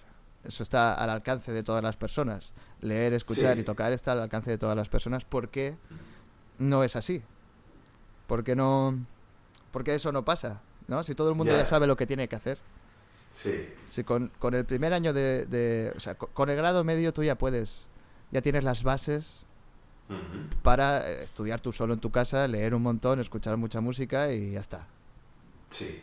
¿Por qué seguimos necesitando que la gente nos recuerde? Tienes que escuchar música, tienes que leer y tienes que estudiar más. ¿Sabes? O te dicen, o, lo, decimos que sí, tienes que estudiar inteligentemente, ¿no? El estudio inteligente, de más, más valen, eh, no sé si, si, si, te lo decía a ti, o no sé, no sé con quién lo hablaba. A mí, a mí. Yo sé lo que va a decir y me lo decía a mí. Lo de, puedes estudiar cuatro horas bien. Sí o, o sea, es mejor estudiar cuatro horas bien que ocho horas. Ah, sí, sí, sí. Y yo pienso que es mejor estudiar ocho horas bien que cuatro horas bien, ¿no? Sí. o sea, las ocho horas no es el problema. Claro. Es el estudiar bien. O sea, tú estudias ocho horas bien, es mejor que estudiar cuatro horas bien. Igual de bien. ¿No? Eh, o sea, la cantidad también tiene eh, calidad. Sí, sí. Que a veces pensamos que sin. sin eh, como es, que la cantidad anula la, calidad. Sí. Y no es así. No, no. No, es, es, como eh, muchas veces te dicen, o, ahora leyendo sobre, estos días leyendo sobre minimalismo, la idea del menos es más. Ah. Y yo digo, bueno, no, menos es menos y más es más. Eso es así. O sea, de alguna manera, eh, menos, menos eh, cantidad es más calidad. Y yo, digo que en el supuesto, eh. en el supuesto de más calidad es más calidad y menos calidad es menos calidad. Claro, tú estás, comparando calidad con cantidad, que son dos cosas diferentes. Sí, son dos parámetros diferentes, efectivamente. Claro, eso se suele asociar. A ver, yo por ejemplo, el, sí que he aplicado el menos es más mm. con el sentido que, que, habitualmente lo usamos, que, que es. Bueno, que yo, por ejemplo, eh, cuando eh, estuvimos grabando el EP, eh, es verdad que, que el, el, el, chico que lo grabó, el ingeniero de sonido, que también ejerció las veces... El IS. exactamente. el, IS hizo también las veces de productor. Y aplicamos un poco el menos es más. Y luego vi el buen resultado de haber aplicado eso. ¿Pero por qué? Pues lo aplicamos en el sentido de que había en determinados momentos de alguna de las canciones, no me acuerdo ahora, creo que era Tempum, que había, había demasiadas cosas sonando a la mm. vez. Y es verdad que, que, que, a veces al oído humano mmm, debes darle un mensaje claro. Esto es lo importante. Esto no lo es tanto. Pero no puedes poner cuatro cosas importantes sonando a la vez al mismo nivel. Ni siquiera puedes poner cuatro cosas importantes, pero una sobresaliendo por encima de la otra. O sea, eh, porque, perdón, perdón, quiero decir, no puedes poner cuatro cosas que son, digamos, eh, eh, de, bastante elaboración Dicen, bueno, son todas importantes y, y, con mucha entidad y muy elaboradas, pero bueno, que, que, sobresalga, está, por debajo. No, tampoco puedes, necesitas vaciar y, tal. En ese sentido, creo que donde tiene eh, cabida lo de menos es más. ¿Por sí, qué? sí, no, por supuesto. pero es cierto que, que, a veces, por ejemplo, yo estudiando últimamente, ahora para unas pruebas y tal, yo me pasaba un montón de horas estudiando. Y creo que, creo que he conseguido estudiar. Creo que nunca he estudiado tan bien como lo he hecho estudiando para estas pruebas. Primero, eh, nunca he estudiado con tanta calidad. Y, también he estudiado muchas horas. Muchas. Os lo digo a todos. muchas, muchas, horas. Muchas. Y creo que he estudiado con tanta calidad. Es cierto que, claro, lo que no, lo que no podía hacer, y lo que a veces me pasaba, que te, como aquí decimos, te encarnizas con una cosa mm. y te pones y a repetir y tal. Y claro, cuando ya te tiras una hora, dos horas repitiendo o, o, simplemente tocando a muerte una o dos horas, claro, tu capacidad de atención y tu productividad baja. Mm. Entonces, entonces tú dirás, pero te pasaba muchas horas, sí, pero bueno, yo te hacía diferente. Claro. Eh, y, y haciendo mis pausas, luego me ponía a escuchar música, a mm. escuchar versiones, a analizar un poquito la instrumentación de no sé qué pasaje orquestal. Claro, entonces me pasaba, en realidad me pasaba muchas horas súper productivas en diferentes ámbitos. Entonces, efectivamente, eh, calidad y, cantidad, vamos, son cosas diferentes, como tú bien has dicho, y, te puedes pasar muchas horas haciendo un buen estudio. Lo que pasa es que, claro, no, puedes pasarte muchas horas a lo mejor haciendo solamente una cosa, porque si no, claro, es lo que mm. eh, te, te dispersa. Vamos. Sí. ¿Y te estás ¿Te estás preparando pruebas? Ah, ahora no, porque ya pasó la prueba. Ah, vale. ¿Y ya la has hecho? sí, ya la hice. ¿Y qué tal? ¿Estás, eh, ¿Cómo es el...? Eh, o sea, ¿estás contento? Con, eh, sí, sí, sí, sí, hombre. No, sin, no, sin mirar el suerte. Sin mirar el no, no, no, no pasa nada, no pasa nada. Sí, esto, esto yo, lo, yo lo, lo, lo hablo con, con... Además, hace poco lo decía, se lo comentaba creo que a mi mujer, que lo comentaba eso, que que precisamente eh, esto de la prueba a mí me gusta de una manera muy natural y además eh, recordaba cuando en Valencia, mm. eh, mientras estudiábamos el superior tuyo, nosotros vivíamos con mucha naturalidad lo de ir en manada todos a la orquesta de jóvenes de no sé qué. ¡Eh, ahora vamos todos para allá! y ahora vamos todos para acá. Y, y, eso yo siempre lo tenía súper presente. Mm. Y, y en estas pruebas yo he hablado, he compartido opiniones con otros percusionistas. He, preguntado dudas, me han preguntado dudas, me han escuchado. Oye, ¿cómo haces tú esto? Ya, tío, por esto, lo otro. Pues, gente que también se presentaba. Claro, claro. Y, a mí eso particularmente me gusta. Hmm. Eso, eso, eh, eh, entonces, por eso que, que, yo, eh, las pruebas son están a, la orden del día, entonces, bueno, puedes puede conseguir la plaza o no, en este caso no la consiguió, pero eh, la, la, experiencia, la verdad que me ha gustado porque es cierto que yo no he tenido la oportunidad, o bueno, no, no, he vivido aquí en Murcia desde que terminé el grado superior y tal, y, y no, no, he dado salto, digamos, a hacer pruebas, no he estado por ese camino de ir haciendo pruebas en diferentes sitios, fuera de Murcia, incluso fuera de España. Digamos que no, no, no, he, realmente no he vivido muchas pruebas a orquestas profesionales. Tampoco habrás tenido mucho tiempo. ¿No? O sea, no es... Mm, porque has estado haciendo otras cosas. Claro, claro, claro, exactamente. No, no opté por ese camino directamente. Eh, pero bueno, entonces, claro, realmente tampoco tenía mucha experiencia. Entonces, claro, pues uno siempre se, se, se va, con esa incertidumbre. Pero la verdad que, aparte del proceso de estudio, que lo, lo, intenté, me costó un poco arrancar, porque claro, mm. encima eh, la convocatoria salió en, pleno verano y es como, tengo aquí la piscinita, y ahora tengo que ir a, estudiar, encerrarme un montonazo de horas. Bueno, lo hice, lo hice. Me iba todos los días y me encerraba y ya está, es lo que, es lo que toca. Entonces, pues bueno, me armé de voluntad y luego ya cogí el gustillo, porque en el fondo, pues bueno, a todos nos gusta tocar, tocar nos gusta. Entonces, si, si te lo planteas más o menos bien, pues mm, lo mm. puedes disfrutar, no lo, no lo ves como un martirio. Y, y luego el propio, el propio hecho de la prueba, que es lo normal yo no sé si tú te acordarás de cuando estudiamos juntos y tal. Claro, que yo siempre me he puesto muy nervioso. Esto es una cosa que tampoco eh, es raro para muchos músicos. Yo siempre en las pruebas me pongo puño el corazón, pum, pum, pum, a veces me temblaba un poquito las manos mm. y tal, ¿no? Y, y eso, ¿no? Y entonces, lógicamente, mm, eso es lo que intento evitar que me pasase, porque lo normal que me, me pasa eso, y he conseguido que no me pasase. Ah, Entonces, qué para bien. mí ha sido... Sí, porque es la primera vez, es Mm. por primera vez eh, ante una cosa así que, que, ya te digo, como nunca me he presentado muchas pruebas, digamos que esta prueba eh, eh, del último año es, el reto así más, más Ujú. grande ¿no? al, que me he al que me he enfrentado. Entonces, claro, iba un poco temeroso, pero con ahí con ciertas mm, técnicas y un poquito de meditación y Mm. visualización y una serie de cosas, coño, he, consegui- he conseguido por lo menos vivir la prueba de una manera más o menos natural, dormí, dormí la noche Claro. anterior, no, no me pasó lo típico de, ah, no he dormido nada, ¿no? Que, que, que es lo normal muchas veces, ¿no? Gente que se presenta en una posición o lo que sea, coño, Sí, está tan nervioso, está tan tenso, hostia, que no duerme o, o, o el, estómago, ¿no? La tripa, lo típico que se te van los nervios y tal.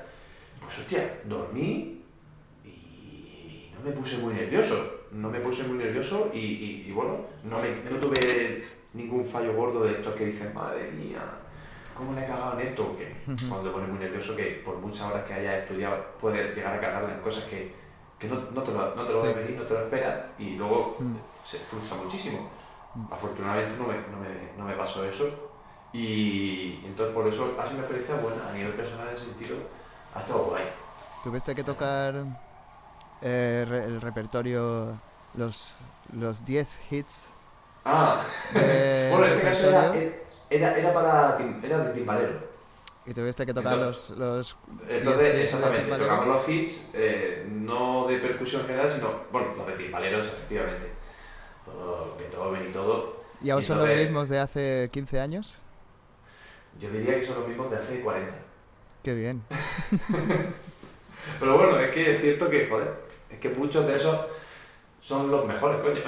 No, sí, Ah, yo lo pienso. Otros, yo lo otros, pienso. otros no, otros quizás mm, están sujetos a ciertos debates, Mm. pueden estar sujetos a cierto debate u opinión, pero es verdad que, que otros dicen, "Esta sí es que me cago en leche, que es normal que pidan este.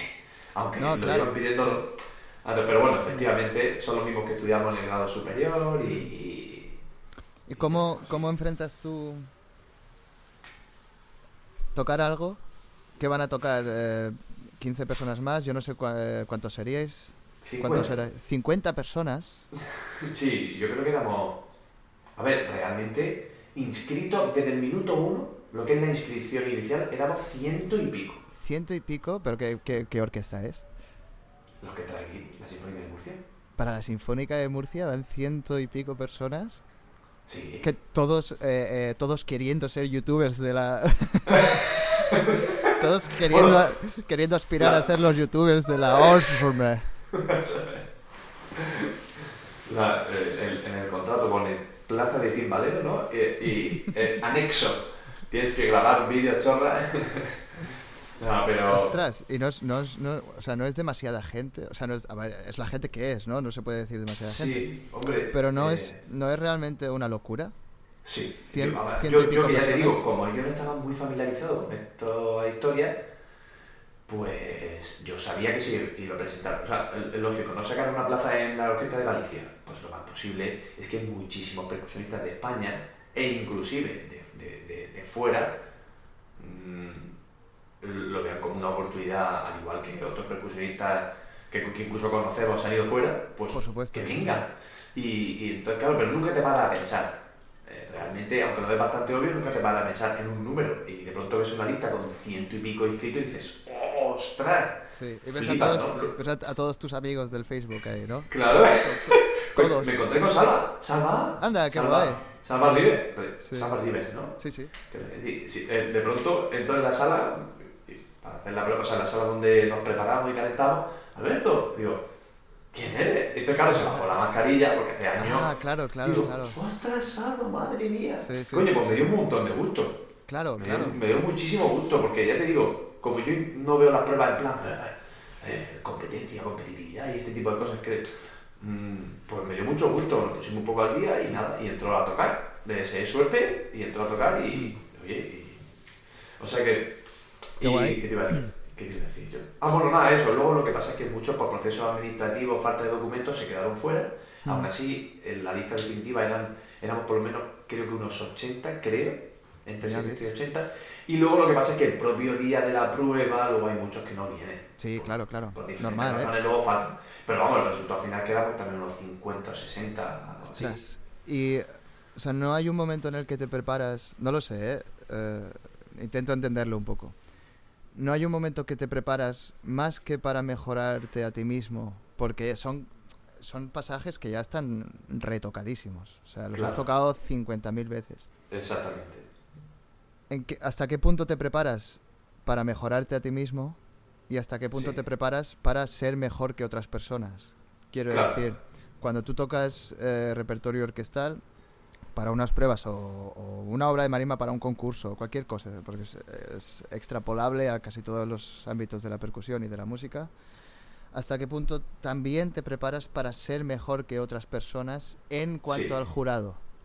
Sí. Ya no para ser mejor que, que tú mismo, como tú entiendes la música, sino que tú tienes que tocar mejor que 50 personas con unos criterios objetivos que no son Ahí- objetivos, ahí voy. que no son Ahora objetivos porque son 3, Exacto. 4 o 5 personas las que hay en el jurado o 100 o las que sean, Sí. ¿sabes? Yo, hay, hay, hay, hay- efectivamente, efectivamente. Eh, durante el mes de agosto, que, estuve, que es cuando más estuve estudiando, porque eh, previsiblemente las pruebas iban a ser a principios de septiembre, luego se alargaron, pero bueno, eh, tuve la, la suerte de contar con la ayuda de otro percusionista que también estudió con nosotros superior, que tú conoces, que se llama Manuel Martínez. ¡Hombre! Eh, sí. Que sí, será sí, mi-. Eh, es la tercera entrevista de este podcast. ¿Ah, sí? Sí, sí, la siguiente es eh, Carlota. Cáceres. Ah, ¡Ay, qué bien! También Carlota la conozco, sí. Bueno, nos conocimos hace muchos años en, en un Hmm. curso, sí. Y, ya he hablado con, con Manolet, que está, estaba igual que tú. Bueno, sí, tengo que mirar con los niños y tal. Y... Claro, Sí, sí, sí, con Pau, que estuvimos cenando, estuvimos cenando este verano con Mónica y con los críos Mm. y súper guay. Pues resulta que, que, que, que Manolo me ha ayudado mucho, Mm. me ha ayudado mucho y, y me dijo una frase que a mí me, yo, eh, me, me ayudó también muchísimo, me, me descargó y me dijo, Alberto, una prueba, o en este caso digamos una plaza, una, eh, una prueba, no se gana, te la dan. Ole. ¿Qué significa eso? Que tú no intentes ser mejor que nadie porque el concepto de mejor no existe. Claro, claro. Simplemente, tú toca como a ti te guste, como tú te hayas preparado, con lo mejor que tú puedas tocar. Por eso yo lo, lo he vivido también mucho como un proceso, digamos, de crecimiento, digamos, eh, personal. Y por eso hay- eh, eh, yo he mejorado como músico y eso es otra de las cosas que me llevo, aparte de lo que te he comentado, de que, de que me puse no me puse muy nervioso y eso también me ha gustado mucho y tal. Pero lo, lo he vivido como un proceso mío de, de- de mejora Mm. entonces, ¿qué pasa?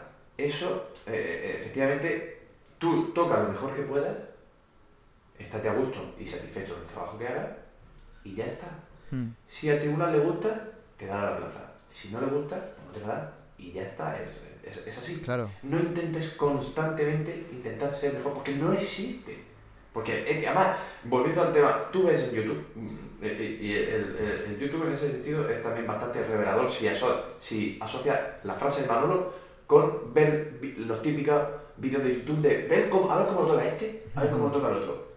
Te puedes, como tú bien sabes, puedes escucharte a un tío que toca con una baqueta de madera, con un golpe mega mm, mm, rígido y tenso, no sé qué, X pasaje, y luego ese mismo pasaje, otro que lo está tocando con fieltro, Súper relajado, con mucho sonido y con brazo, en un timbal diferente. Claro. Entonces, ahí es cuando dices, tengo que enfocar esto de manera diferente, porque si no, eh, eh, eh, ese mismo ese enfoque de tengo que intentar ser mejor que, si nos presentamos 50, tiene que ser mejor que 49. Mm. Ya. Sí, ¿vale? es que, es que hay es- mucha ese gente. mismo enfoque te vuelve loco. Sí, sí, sí. Ese mismo enfoque, Mm. claro, si tú piensas que tienes que ser mejor que todo, lógicamente tienes que ser mejor que, eh, que, que 49 o que 60 o que tal. Entonces, eso te, te- te puede cargar de una presión. Entonces, claro, eso también fue otra de las cosas que a mí me relajaron bastante. Mm. Y gracias a eso, yo también viví el estudio de una manera mm, más, eh, no, no, no voy a decir liviana, sino que pude disfrutar del desarrollo Sí. podéis disfrutarlo un poco más porque mi objetivo no era intentar ser el mejor, mi objetivo era tocar lo mejor. Por gusto yo de intentar mejorar, lo máximo posible. Claro. Entonces, claro, eso. Sí, yo lo hablaba con. Porque en, en la universidad eh, tengo. Yo doy clase a clásicos y les doy vibráfono, clásico y jazz, pero sí, siempre a veces cuando tienen alguna prueba me traen el eh, West Side Story, ¿no? De vibráfono. Ajá. Mm. Y yo siendo también músico de jazz, a mí me parece que es un pasaje que se tiene que tocar jazzísticamente, digamos, o, o con la idea de sonido de cómo suena el vibráfono de jazz. Claro. No el vibráfono clásico. No es lo mismo que si tocas otra obra eh, contemporánea de clásico, es otro lenguaje y se debería tocar de otra manera para expresar lo que el, eh, lo que el lenguaje significa, ¿sabes?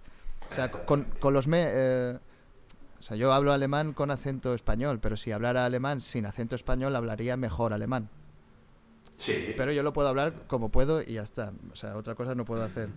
Entonces yo, yo, yo pienso que de alguna manera, eh, por poner un, el ejemplo del West Side Story, ¿no? que, que sí que al menos deberías de saber cómo se tocaría si fuera una Big Band.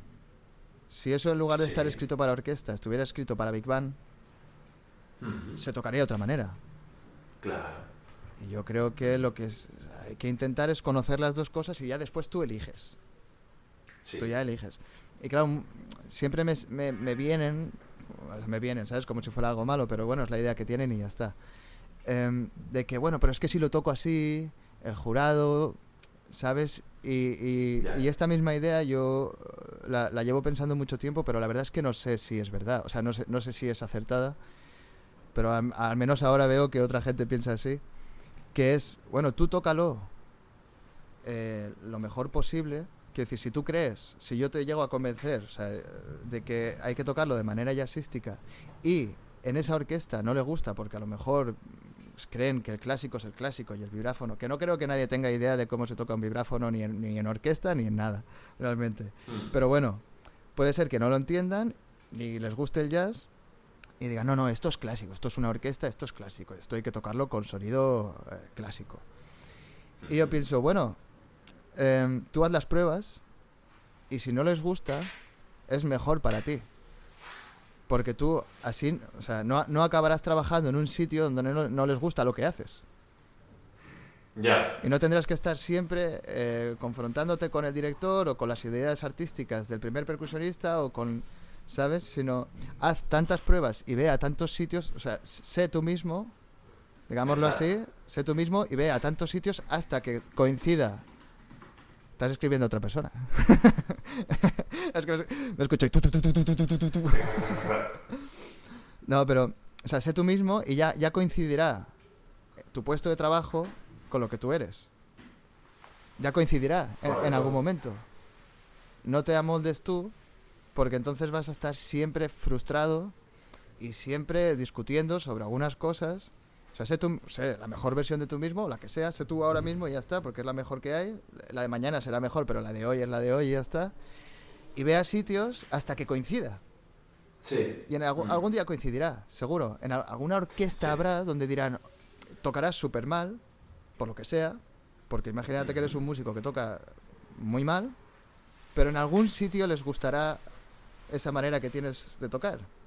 O verán A otro. ver, eh, eh, eh, em, de hecho, yo- aquí no, no, no, no me compete a mí decirlo, pero precisamente te gustará mucho conversar con Manolo de esto. Hmm, Él tiene un ejemplo muy bueno de lo que estás comentando, hmm. pero que viene como anilla al dedo. Mm. No, por eso no lo voy a contar yo, Claro, que lo conté. cuéntalo y después lo quito y ya está. O, lo, lo po- o le- hago una comparativa, después puedo hacer una, una revisión, reviews de mí mismo, de mis programas,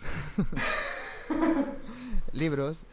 No, pero sí, me parece de verdad muy interesante, ¿eh? por eso hago todo esto, para, para mostrar un poco que de- la, la gente, o sea, la gente que ya tiene una experiencia en todo esto piensa de otra manera a lo que a nosotros nos enseñan cuando somos jóvenes y es que es cuando uno está más activo haciendo pruebas. Sí. Y yo no Sí. sé dónde se pierde esa información.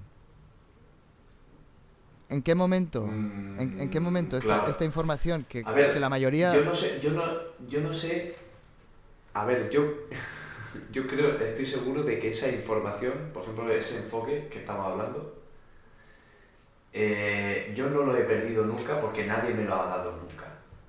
A eso me refiero, a eso me refiero. ¿Cuál, cuál? me, ¿Cuál me, dices? lo dio Manolo y yo creo que, Mm. que él, que es también una persona muy reflexiva, lo, lo, lo, lo adquiriría, o se lo comentaría a alguien y también le iluminó un poquito como me pasó a mí. O él llegó a esa conclusión porque él sí tiene mucha experiencia en pruebas y tal. Entonces, supongo que el bagaje también te hace eh, caer en estas conclusiones. Claro, pero Entonces- eh, la, la gente que nosotros, los cursos, Sí, las masterclasses, todo esto de que Correcto. nosotros hemos recibido, eh, al menos en Valencia, Sí. casi las mismas, Ujú. estas cosas no se comentan mucho. No, no, y la verdad que a mí me hubiese sido muy útil. Exacto. Que- que, no, no- nos pasamos todo el grado superior ahí, pinga, pim, pam, como tú dices, los 10 hit- los 10 hits. Esto ahí, Sí. eh, 10 hits de lo que sea, que, ah, que, que esta vez me sale que te cagas, no sé qué, vamos a la Honda, vamos aquí, vamos allá. Y va, va con esa mentalidad de, de- no de intentar hacerlo lo mejor posible por, por, por, por ti y tal y cual, que también te digo, para mm, cuando estás metido en esa vorágine estudiantil, no suele ser muy reflexivo con estas cosas y a lo mejor aunque te lo dicen, aunque nos lo hubiesen dicho, no sé hasta qué punto lo hubiese- hubiésemos tenido la madurez musical para asimilar Mm. ese mensaje o para decir, eh, calma, no sé. Por lo menos creo que yo a lo mejor mm, lo- me hubiese entrado por un oído y a lo mejor me hubiese salido por el otro. O sea, igual sí que no nos lo han, sí que nos lo han dicho. Igual sí que hemos recibido esta información, simplemente no, está- Yo no estábamos no- preparados para, para asimilarla. Yo, eh, eh, no lo sé, no lo sé. O sea, me refiero que. Es que no lo sé, no lo sé, no lo sé. No sé hasta qué punto. O sea, es verdad que a lo mejor a mí no me hubiese, no me hubiese calado como me ha calado ahora, Mm. pero no sé hasta qué punto creo que me lo han dicho ahora por primera vez porque lo he olvidado, porque me lo dieron. No lo sé. Yo nunca he hablado en estos términos con. Nunca he enfocado una prueba ni, ni, nada parecido con ese enfoque, eh, siempre con el enfoque un poco con el que viene de, de estudiante, con el que Sí. viene de intentar de ser mejor que los demás para, para pasar, para acceder, Mm. para dar Sí. con esa historia. Entonces, mm, vamos, a lo mejor me estoy equivocando, pero, pero bueno, en definitiva es que creo que ese enfoque yo creo que es más aceptado y que, y, y- y en definitiva, los estudiantes creo que no tienen que saber. Vale. Tienen que saber. No tienen- o sea, mire, No, pero ¿tú, sí. me, tú me entiendes? Sí. Por ser un poco conclusivo, me Sí. refiero. No, no, pero es- es que es que es verdad, ¿eh? yo, o sea, yo hago muchos repasos mentales de de la información que me han dado, ¿no? De las masterclasses, de, de esas cosas que me han dicho, que me han mar- que también te digo, todo se ha dicho, nosotros gozamos de, de, un, vamos, yo creo que gozamos de un grado superior ba- bastante... muy claro, bueno. o sea, yo, yo estoy seguro, ¿eh? Todo se ha dicho. O sea, que, por- pienso. que ahora parece que porque no nos dieron esa perla eh, reflexiva y filosófica, Sí, sí. parece que, que va, Claro. que va, que va, que va. No, simplemente es un matiz que, que tampoco es que te, que te solucione eh, y que te estabilice emocionalmente, ¿ya? simplemente que es un enfoque que, que es, es, es útil. Pero vamos, que, que en ese sentido, que no parezca que, hostia, que nosotros estuvimos mm, Sí. más sobrados de información Sí, y de conocimiento sí. allí, gracias Mm. Eso también lo pienso a veces, ¿eh? que eh, lo- casi todo el mundo tiene unos recuerdos del, del grado superior, da igual donde lo haya estudiado, donde que es positivo, pero de alguna manera también es muy criticado. Sí, sí, es verdad. Sin pensar verdad. y, y- y nos olvidamos que esos cuatro años, cinco años, tres años que, que uno estudia el, el superior son lo, lo que somos ahora nosotros, Sí, realmente, también. sí. Entonces, sí, algo, sí, algo sacarías, porque si tú ahora más o menos estás contento con lo que eres, tienes que dar gracias a lo que has hecho y por dónde has pasado y Totalmente, todo eso. totalmente. Totalmente. Mm. Pero sí que es. Siempre hay un pero, ¿no? siempre está el pero. No, claro, porque. de, que, de que se encuentran dos generaciones las cuales se retroalimentan de una manera muy clara. O sea, se encuentran la, la generación de los estudiantes, que yo, me- yo veo los, o sea, eh, te lo comentaba, creo que yo veo a mis estudiantes, mis, estu- mis estudiantes, ¿sabes? Que bueno, doy muy poquitas horas, pero em, al menos hablo mucho con ellos y, y yo les veo, me veo a mí. Claro, claro, claro, claro, claro, claro. Y yo digo, madre mía, estáis súper perdidos. Estáis súper perdidos y tal. hasta los de grado elemental o profesional, a veces me, me- me veo yo en ellos Claro, siendo un niño re- repitiendo eh, eh, en la misma lección 200.000 millones de veces y, Mm. fallando en lo mismo y bueno, inculcándole esos principios básicos de mantén la calma, hazlo una vez. tal, claro, sí, sí, cosas, sí, ¿no? sí, sí. Igual hasta... Claro, claro, sí, sí, sí. ¿Y cuál es el Alberto, o sea, eh, eh, por pregunta así de el loco de la colina? eh, ¿Cuál es Alberto? ¿Qué, qué diferencias ves tú entre el Alberto del superior, de, de ese proceso de aprendizaje, digamos, y el Alberto de ahora, que está en otro proceso de aprendizaje, pero que ya ha pasado unos años y unas experiencias y ya... O sea, ¿qué, qué cosas no harías o te dirías a ti mismo si te pudieras enviar un, un mail o una, un WhatsApp al pasado? ¿Qué te dirías? Sí. Y, o sea, ¿qué cosas te dirías? No hagas esto así. ¿Y qué cosas te dirías? Hazlo, hazlo. Hazlo así como lo estás haciendo, que está bien. Claro. Oh, hostia, esa es muy buena pregunta, ¿eh? Muy buena pregunta. Pues mira, la verdad que no me tenía nada, porque yo creo que es... No me acuerdo de nada. No me, no me acuerdo de nada. Hombre, yo creo, yo creo que más o menos también eh, coincidiríamos mucho todos, que claro, ah, ya cuando ya ha pasado muchos años, pues uno enfoca las cosas a veces con un poco más de, de- calma.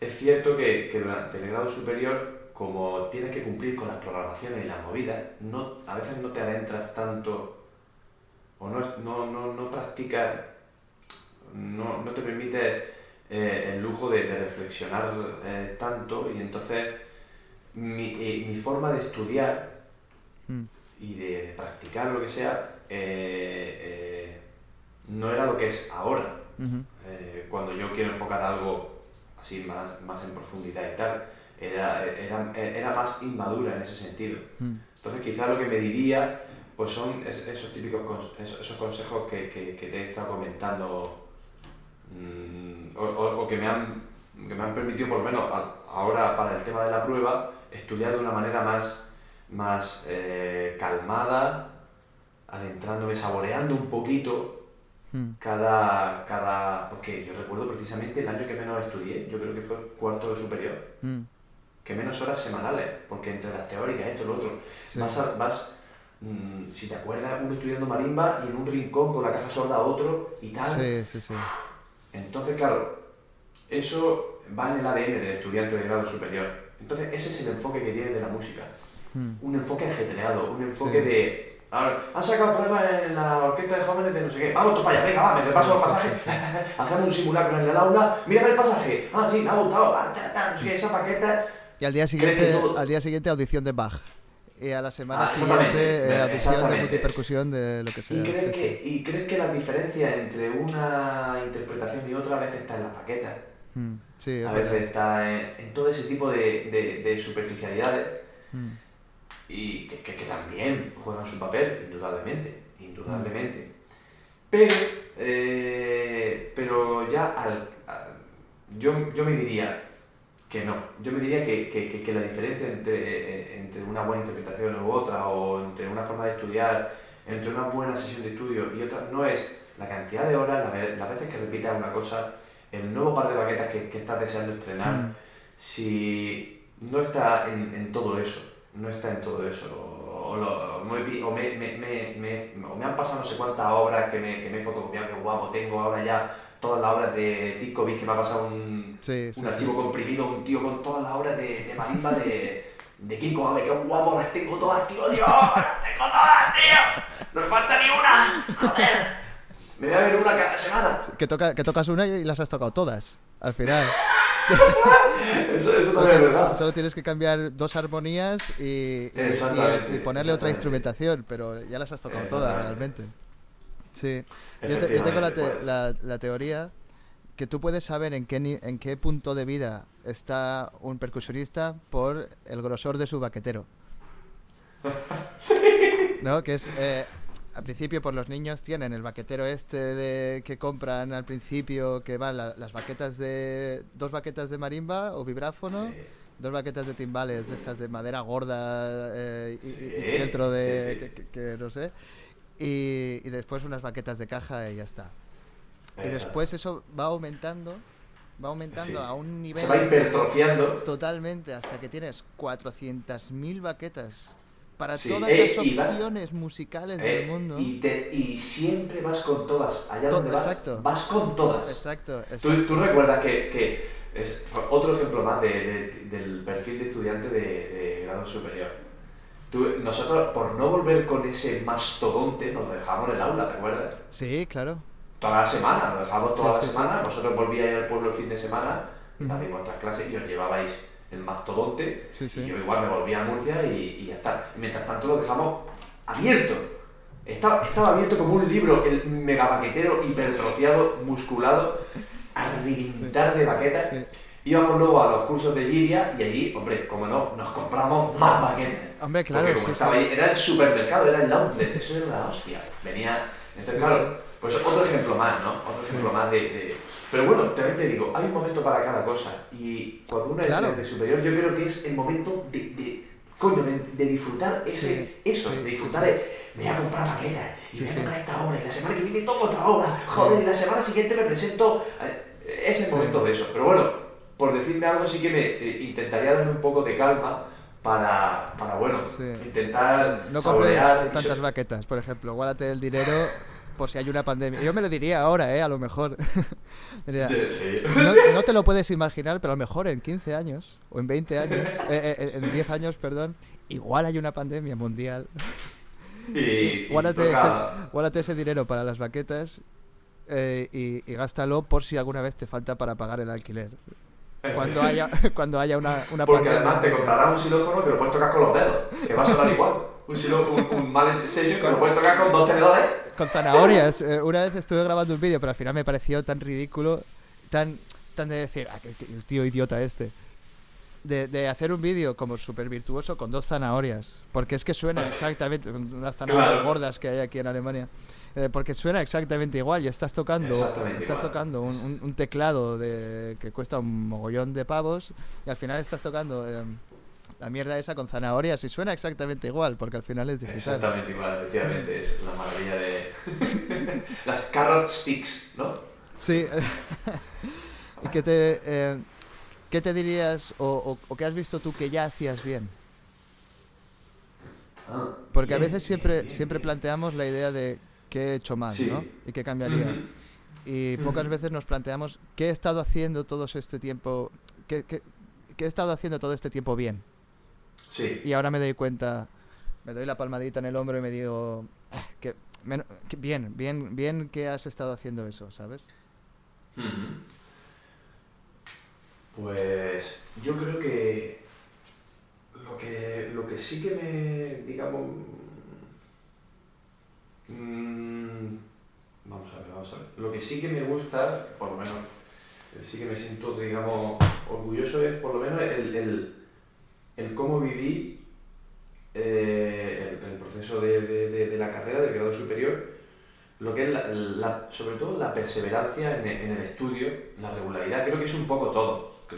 O sea, yo lo vi en todos mis compañeros, en casi todo, pero yo creo que todo, eh, quizá también profesores no, lo inculcaron de alguna manera o nos retroalimentamos entre todos, pero bueno, ese ambiente, eh, el adentrarme y empaparme y hacer mío ese ambiente estudiante de perseverancia, de, sacrificio, de todas las... Coño, sí que nos pasábamos el día allí metido. Sí, sí, sí, sí. La percusión em, era, era, casi lo único que uno, que uno tiene, ¿no? Y exactamente, exactamente. Entonces yo sí me siento muy orgulloso y, y, y, y, lo llevo como, como, como un logro eh, el haber vivido eso como mío, ese, esa mentalidad, ese sacrificio, ese enclaustramiento a veces de esa un poco obsesión, pero, pero coño, es que era una obsesión que la saboreábamos. Sí, eh, sí. cargar el camión a reventar Mm, para hacer los conciertos de, de grupo, Mm. irnos a comer. Pues bueno, por lo menos, hombre, lo hubiese hecho igualmente, me refiero, no es que eso sea un logro mío, el irme a comer con vosotros, pero me refiero, el, el darlo todo, el darlo Sí, todo, porque no todos lo hacían, casi todos, pero no todos Hmm. lo daban todo. Entonces, por lo menos a mí eso sí lo disfruté, me Hmm. gustó, aprendí muchísimo y lo llevo metido en vena mm, desde entonces, que es lo que tú has dicho. Eso es un legado que yo lo tengo ahí metido, esa mentalidad la, la intento inculcar en mi alumno, esa, esa sensación. Uy, no sé si he tocado luz.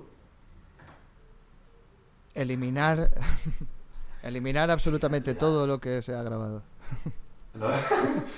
el, el- el in- el intentar vivir la percusión, sobre todo como yo doy clase en una escuela de música que tiene una banda, no, una banda de música, como, como muchos de nosotros, Mm, ¿Dónde? Claro, en, en- en una pedanía aquí en Beniaján. se llama. Beniaján. Beniaján. Y entonces, pues bueno, en la banda de música ya sabes, con los percusionistas tienes que colaborar codo con codo. Claro. Mm, sí. Entonces, eso nosotros lo vi, yo lo viví mucho, lo vivimos mucho en Valencia y eso es lo, eh, eso es lo que intento.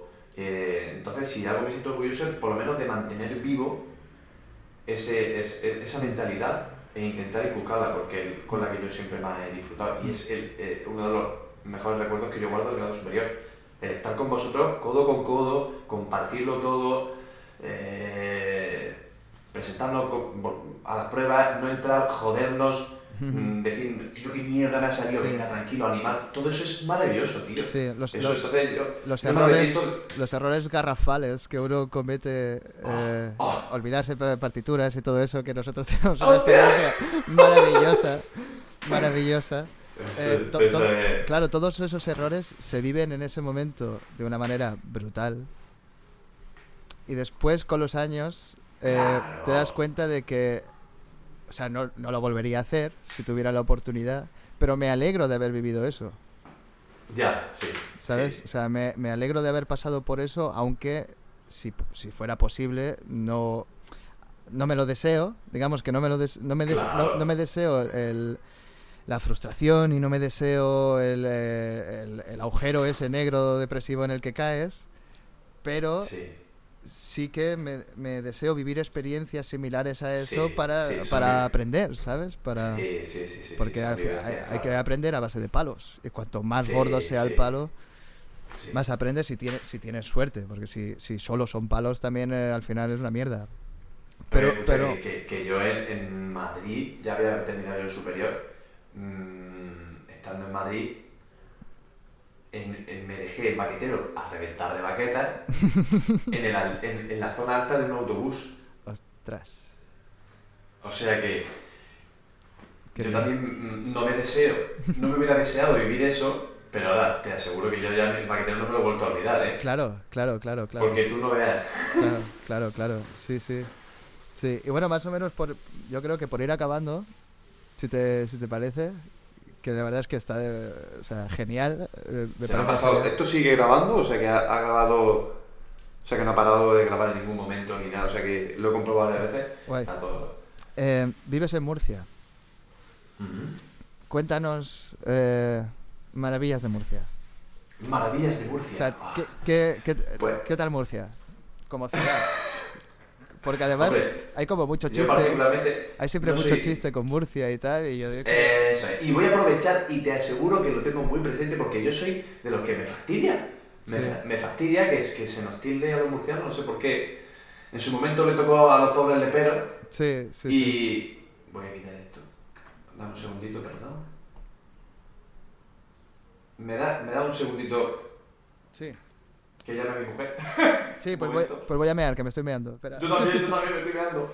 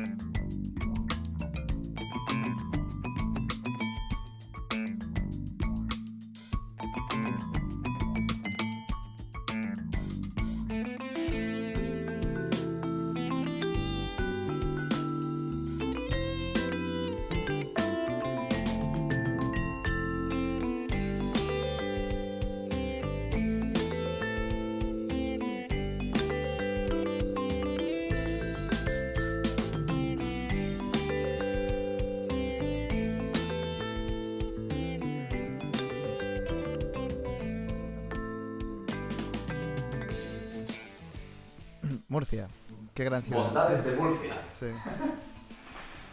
Bondades de Murcia. Pues sí, ve- ah, estaba, estaba con mi proceso reivindicativo Sí. de, de, de, de, de quejarme que, que, pare- que ahora somos un poquito los nuevos. Bueno, a ver. Sí, sí, eso, sí, lo sois, lo sois, lo sois. Lo sois. Sí, cabrón. O sea, no, no, vosotros no, porque vosotros sois las mismas personas que erais.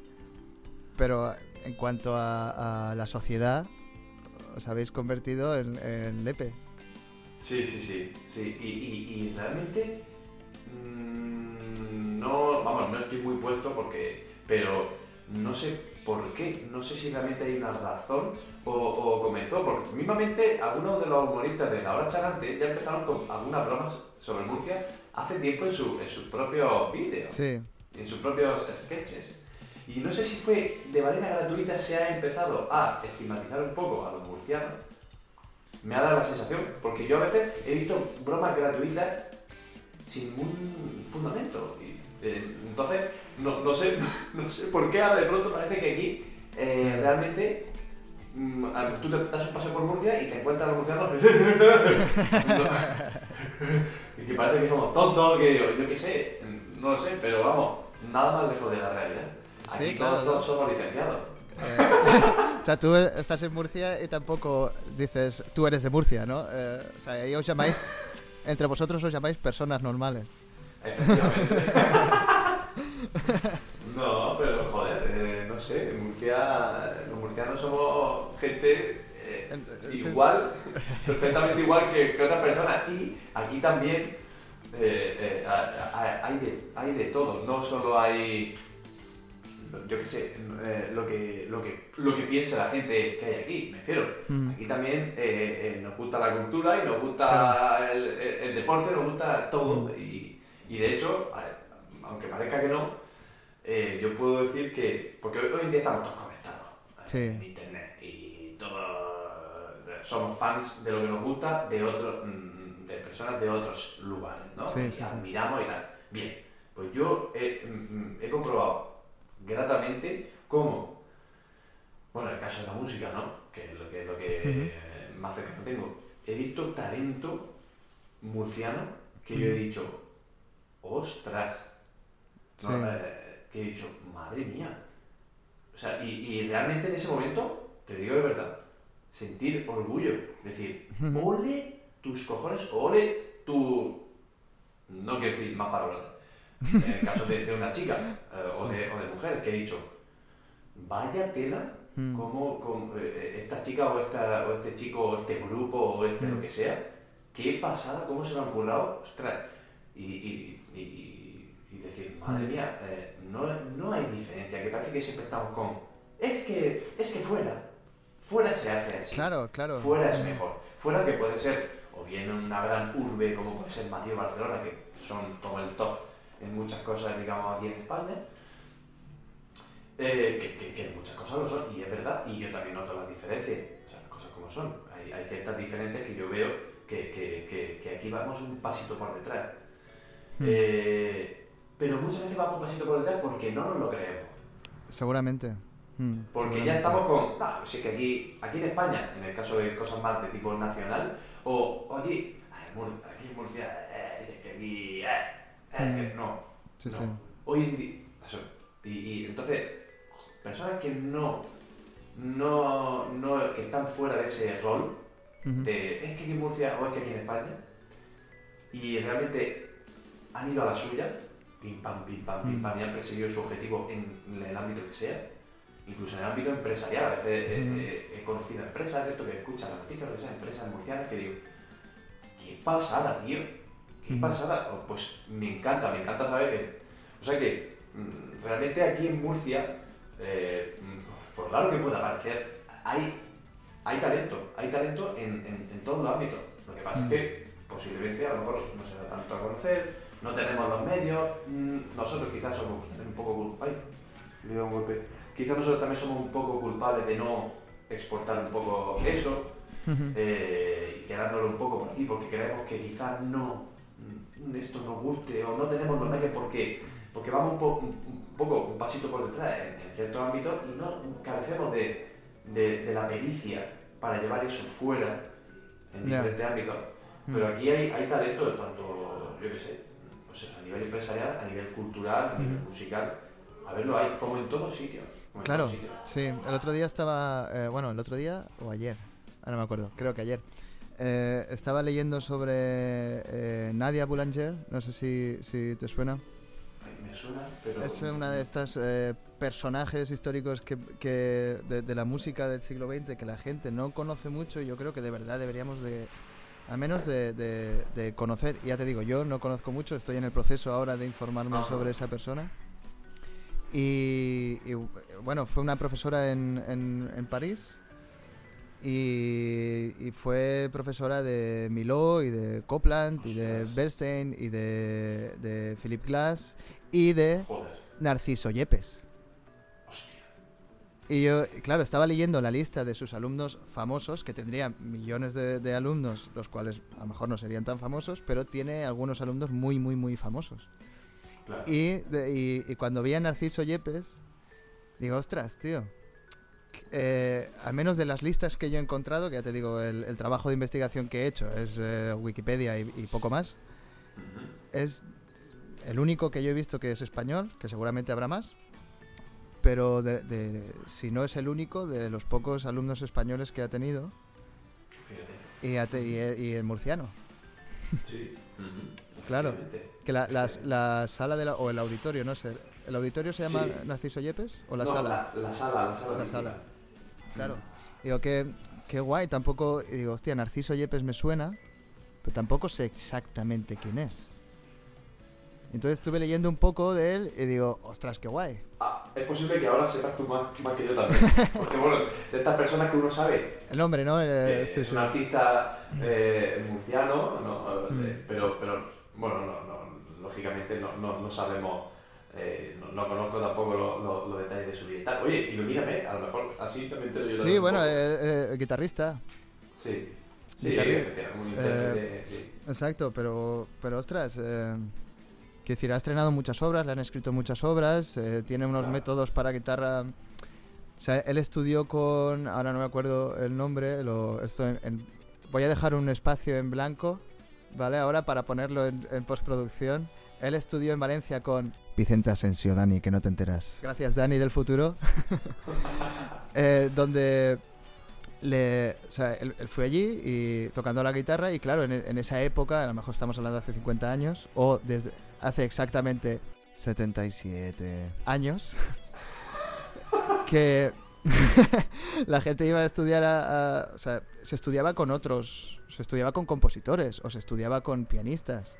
Se estudiaba con lo que había, digamos. Si tú te ibas a Valencia a estudiar o te ibas a París a estudiar y no estudiabas con un guitarrista, también, ¿no? Pero recibías, recibías otras clases de otras personas donde la educación era un poco más global porque no estaba tan tan estigmatizada o, o tan tan cuadriculada como tú vas a estudiar eh, timbales con esta persona vas Sí, a estudiar sí. repertorio orquestal con esta persona no vas a estudiar repertorio orquestal con un, con un director por ejemplo que sería la persona que realmente te, puede- te podría preparar para el repertorio orquestal no un percusionista que todos sabemos ya tocar eh, la percusión desde hace Sí. muchos desde hace muchos años lo que no sabemos es la música Claro. entonces, de- de- déjame aprender repertorio orquestal de un director, que al final después me voy a enfrentar con ese señor, voy a trabajar con él, no voy a, como timbalero Muy, no voy a muy trabajar con otro Claro, timbalero. Sí, sí.